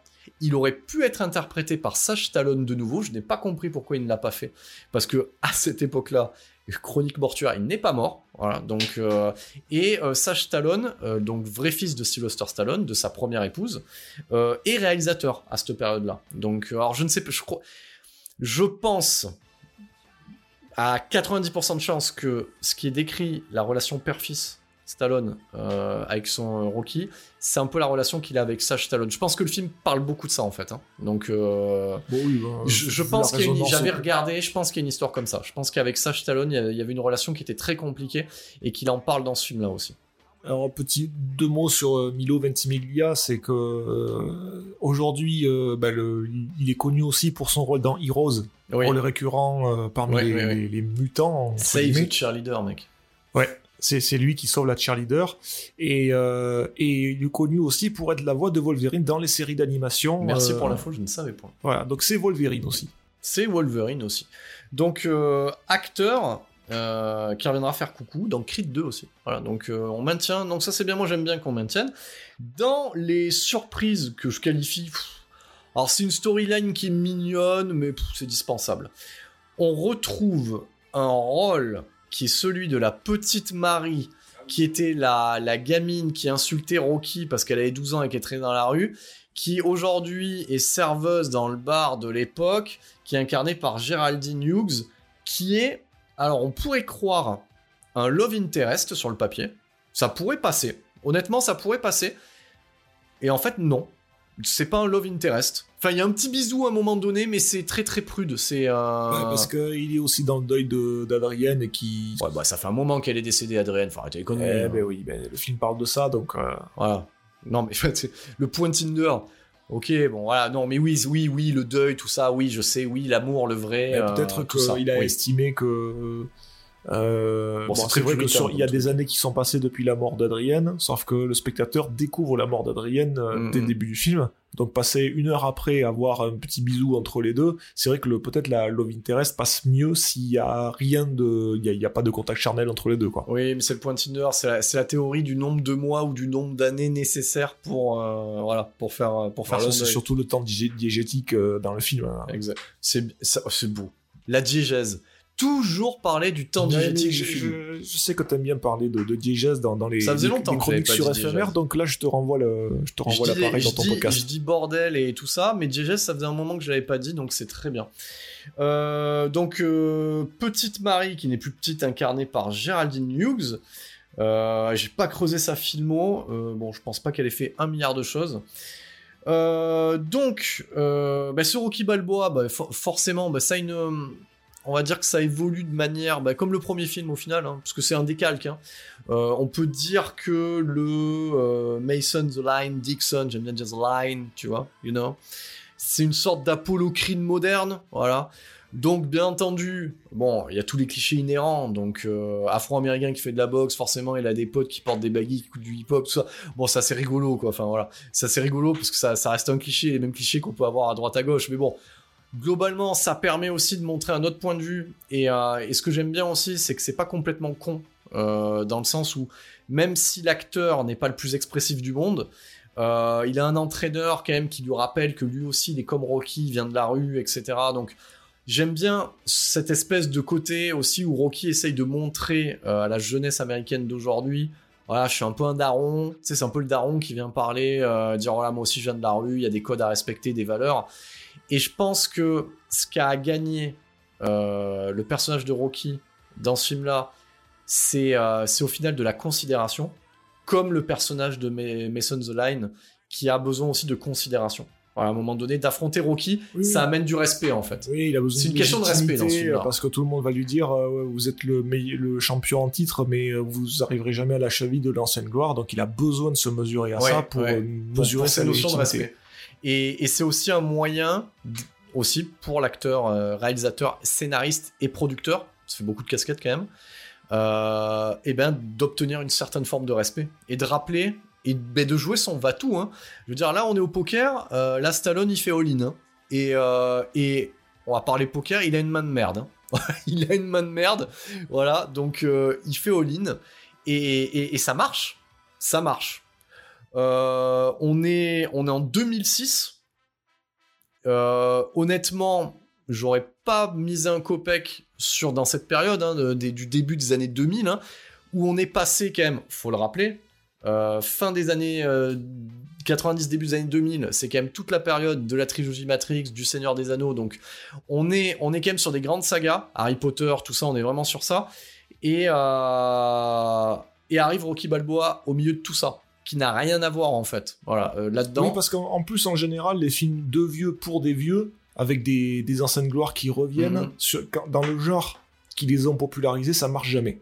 Ouais, effectivement, ça ne marche jamais. La preuve, Los Angeles 2013. Voilà. Le truc qui blesse. Mais bon. Ben, c'est toujours bien de le citer. Hein. Ouais, ouais, ouais. Tout le monde a tendance à l'oublier. C'était quand même un gros budget. C'est parce que souvent, les vieux de la vieille qui reviennent dans ce genre-là, qui font des remakes déguisés ou des suites foireuses, c'est qu'ils y croient plus. C'est-à-dire qu'ils avaient la, la niaque et l'œil du tigre au début et qu'ils l'ont plus. Alors que Stallone, il l'a toujours, lui. Ben, on va dire que. Est-ce qu'on peut dire que la foudre peut taper deux fois au même endroit? Ben, c'est le cas de le dire. Ben, c'est le cas de le dire parce que. euh, toute façon, c'est pas compliqué. Regardez, euh, regardez la gueule qu'il a euh, en 2006. Euh, Vous voyez même qu'après, enfin voilà, il se remet au sport. Enfin voilà, il y a vraiment un avant, un après. hein. Voilà. Euh, donc, euh, ce Rocky Balboa, le seul défaut qu'il a. Alors, il est, il est pas dans le film lui-même, il est dans les bonus. C'est-à-dire que. Moi, ce que j'aime dans ce film-là, c'est qu'il reprend le- le contexte du premier film, et je me suis dit quand même, à aucun moment, ils font croire qu'il va gagner. Et je trouvais ça cool, hein. Moi, je trouvais ça cool qu'à aucun moment, on, puisse se dire il va gagner. Il va juste euh, tenir la distance, comme il le dit dans le, premier Rocky. Et ça finit de manière fort belle sur un générique où il y a beaucoup de, en fait, de gens de Philadelphie qui courent sur la musique de Rocky pour monter les marches, etc. Donc ça, c'est quand même assez cool. Moi, ce que j'ai trouvé dommage, c'est de voir que il y a une fin alternative où c'est Rocky qui gagne et, euh, et que ça a été tourné. Ça a été tourné et qu'il se soit posé la question. Euh, voilà, je te- t'en parle. Euh, voilà, je, je trouve que voilà, ça annule un peu. Voilà, je trouve que c'est une faute de goût. C'est très bien qu'il ne l'ait pas prise, mais mais qu'il se soit posé la question. Enfin voilà, faut arrêter les conneries quoi. Enfin euh, voilà, à un moment donné, tu sens quand même que le Stallone de Rocky 4 n'est jamais très très loin en fait. Au final, il est jamais très très loin. Donc donc voilà, a réussi à, à boucler. Ah oui, on n'a pas parlé du box office. 24 millions de dollars. C'est un retour sur investissement qui est très intéressant dans le sens où ça rapporte 156 ou 160 millions de dollars. C'est pas le plus gros score de la, de carrière, mais, mais c'est beaucoup plus que Rocky 5. C'est quand même un signe. C'est quand même un signe. C'est beaucoup plus que Rocky 5. Euh, oui, je sais, c'est pas la même période. Euh, Rocky 5 a rapporté plus avec euh, la montée du dollar, tout ça, bon, toutes ces conneries, mais bon, quelque part dans les chiffres, c'est beaucoup plus. Et surtout, Rocky Balboa, pour Stallone, ça va euh, introduire une sorte de trilogie thématique. Avec Oui. juste la, ben ça t'en parlera pendant pour ton podcast sur euh, les deux Creed, c'est-à-dire Ouais. que Ah, ça veut dire que t'es pas là pour les deux Creed? Ce sera que mon podcast Ah, je sais pas, j'en sais rien, on verra. On, verra. On, on fera un débrief pour Ça savoir serait bien, si c'est bien passé. Oui. Et, et, euh, et juste après, euh, juste après, il y a, il y a John Rambo qui sort, qui Mm. est aussi une réussite. Et, en 2010, les Expendables. Et donc ça fait, ça, ça, ça propulse sa tri- sa- sa- son multivers de films de vieux en fait. Eh, Exactement, mais c'est très bien que te, parce que c'est très bien que t'en parles, euh, dans le sens où euh, j'aime beaucoup Rocky Balboa. Pour moi, pour moi, hein, dans cette période-là, euh, son, son chef-d'œuvre, c'est c'est John Rambo. C'est d'une violence, Le John ouais. d'un d'un nihilisme et d'un cynisme, tout ça hein, en même temps. Enfin, comment dire euh, Rambo, c'est pas quand même réputé pour être malin. comme truc. Le premier est malin, les autres non. C'est pas fin non plus. Bon, celui-là, je sais pas ce qui est passé dans la tête de, de, de, de Stallone. Il est vénère le film et, et c'est du R-rated, pas du R-rated de chez Marvel, hein. c'est du vrai R-rated. Oui, hein. oui. Mais ça, en plus, il y a le sous-texte derrière. en- Bon, on va pas parler de Rambo trop, mais euh, il dit que en gros, euh, vous êtes euh, dans une asso- dans une organisation euh, Mhm. humanitaire. Si vous n'avez pas d'armes, vous changerez rien.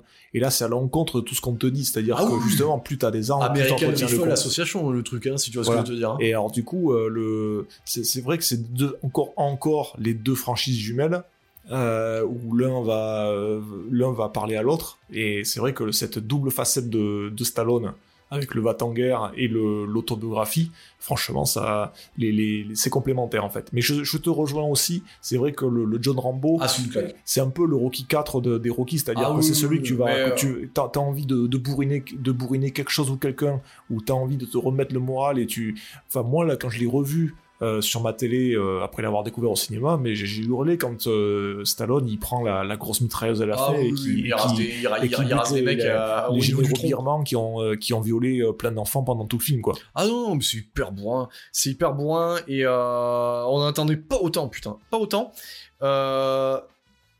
Qu'est-ce qu'est-ce qu'on peut dire? C'est un triptyque. Oui, c'était un triptyque. Le... Il sort de Rocky Balboa. Alors, ce qu'il faut savoir, c'est que la suite, euh, rapidement, on fait quand même cette parenthèse, c'est important de la faire. Je reviendrai sur la, sur la saga Rambo, parce que c'est important de la faire aussi. Sinon, euh, sinon, on ne s'appelle pas 7ème dimension. Quoi. Euh, il faut savoir qu'en fait, ce John Rambo et l'Expandables seront produits par ce qui sortira des centres de la Canon, par la Millennium Films. Voilà, donc c'est eux quand même qui mettent des billes là-dedans. Et, et puis j'ai envie de vous dire, là, le triptyque Rocky Balboa, John Rambo, Expandables, mais ça, mais ça, mais ça déchire, ça déchire, ça, ça bute, ça bute. Il n'y a pas d'autre mot. Le premier Expandables, vous pouvez me le tourner comme vous voulez, euh, ça enfonce, ça enfonce. Fast and Furious en globalité. Non, vous pouvez me le sortir comme vous voulez. Ça enfonce ça. Euh, voilà, c'est euh, ça se pose là. C'est voilà, c'est dommage par, par la suite parce que les, les autres seront des blagues. Alors que le premier film n'est pas une blague en fait. C'est ça, c'est ça qui est dommage. Il flirte juste pour pas l'être. Ouais, mais il faut le voir en director's cut. Je, en director's cut, vraiment, c'est euh, c'est c'est quoi? C'est 5, minutes à tout casser en plus, mais ça change quand même globalement euh, ce truc-là. Et, euh, et puis voilà, t'es content, t'es content quand tu vois quand tu vois ce qui se passe à partir de Rocky Balboa. Putain, il revient de Taxi 3 quoi. Ouais. Taxi 3 bordel. Alors oui, alors oui et non, mais parce qu'on en parlera dans un autre podcast, mais euh, en gros, euh, cette triplette, comme on, parle de thématique, euh, ça va accoucher sur quoi? Sur du, sur, sur du vide. Parce que Oui. finalement, il va faire la trilogie Évasion, il va faire euh, une balle dans la tête, euh, ou du plomb dans la, dans la tête. Il est pas mauvais du plomb dans la tête, c'est un Walter, un Walter Hill. il Ouais, est pas Walter mauvais. Hill, mais euh, c'est- voilà, c'est encore une fois un yo-yo euh, qui va peut-être être interrompu par cri de sa suspense. Vous le saurez, amis auditeurs, dans le prochain podcast. Mais, mais c'est ça, mais c'est ça. Mais voilà. En tout cas, en tout cas, euh, c'est un plaisir de t'avoir ici même Thomas parce que tu amènes un peu plus de finesse. Euh, en ces lieux parce que vous, vous avez pu le juger. Il fait des jolies phrases. Il est moins dans l'emphase en fait. Je suis On moins parle- dans, dans le gros mot, on va dire. voilà on, on est quand même sur des films de bonhomme il a tendance à me, à, me- à me les mettre plus tu vois. Il a, il a dit le mot diégèse quand même. C'est important voilà. Donc Vive Diégèse. Voilà. Donc, ce n'est pas une insulte, hein, pour ceux qui ne connaissent pas. hein, voilà.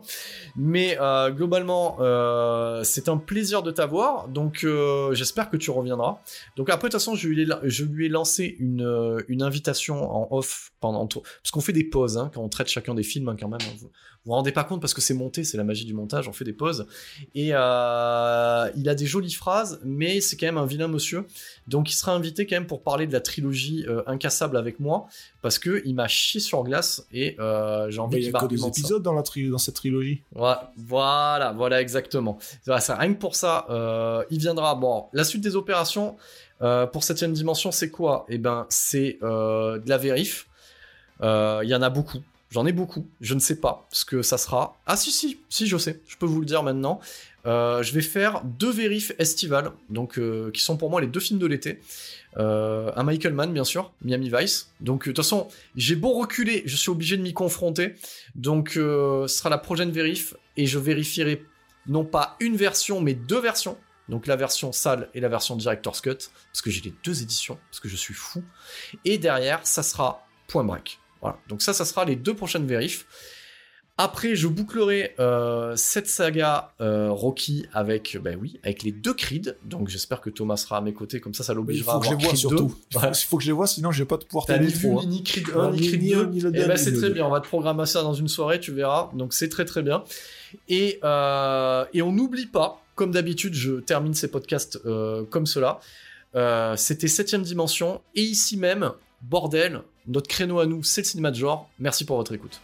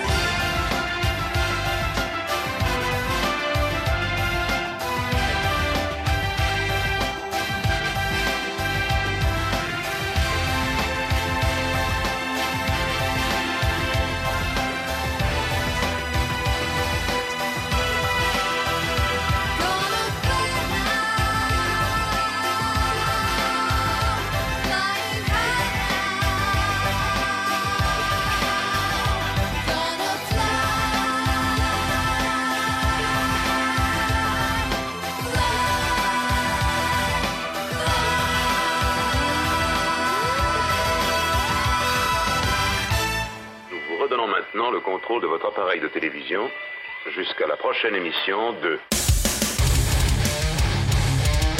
Septième dimension en mode podcast.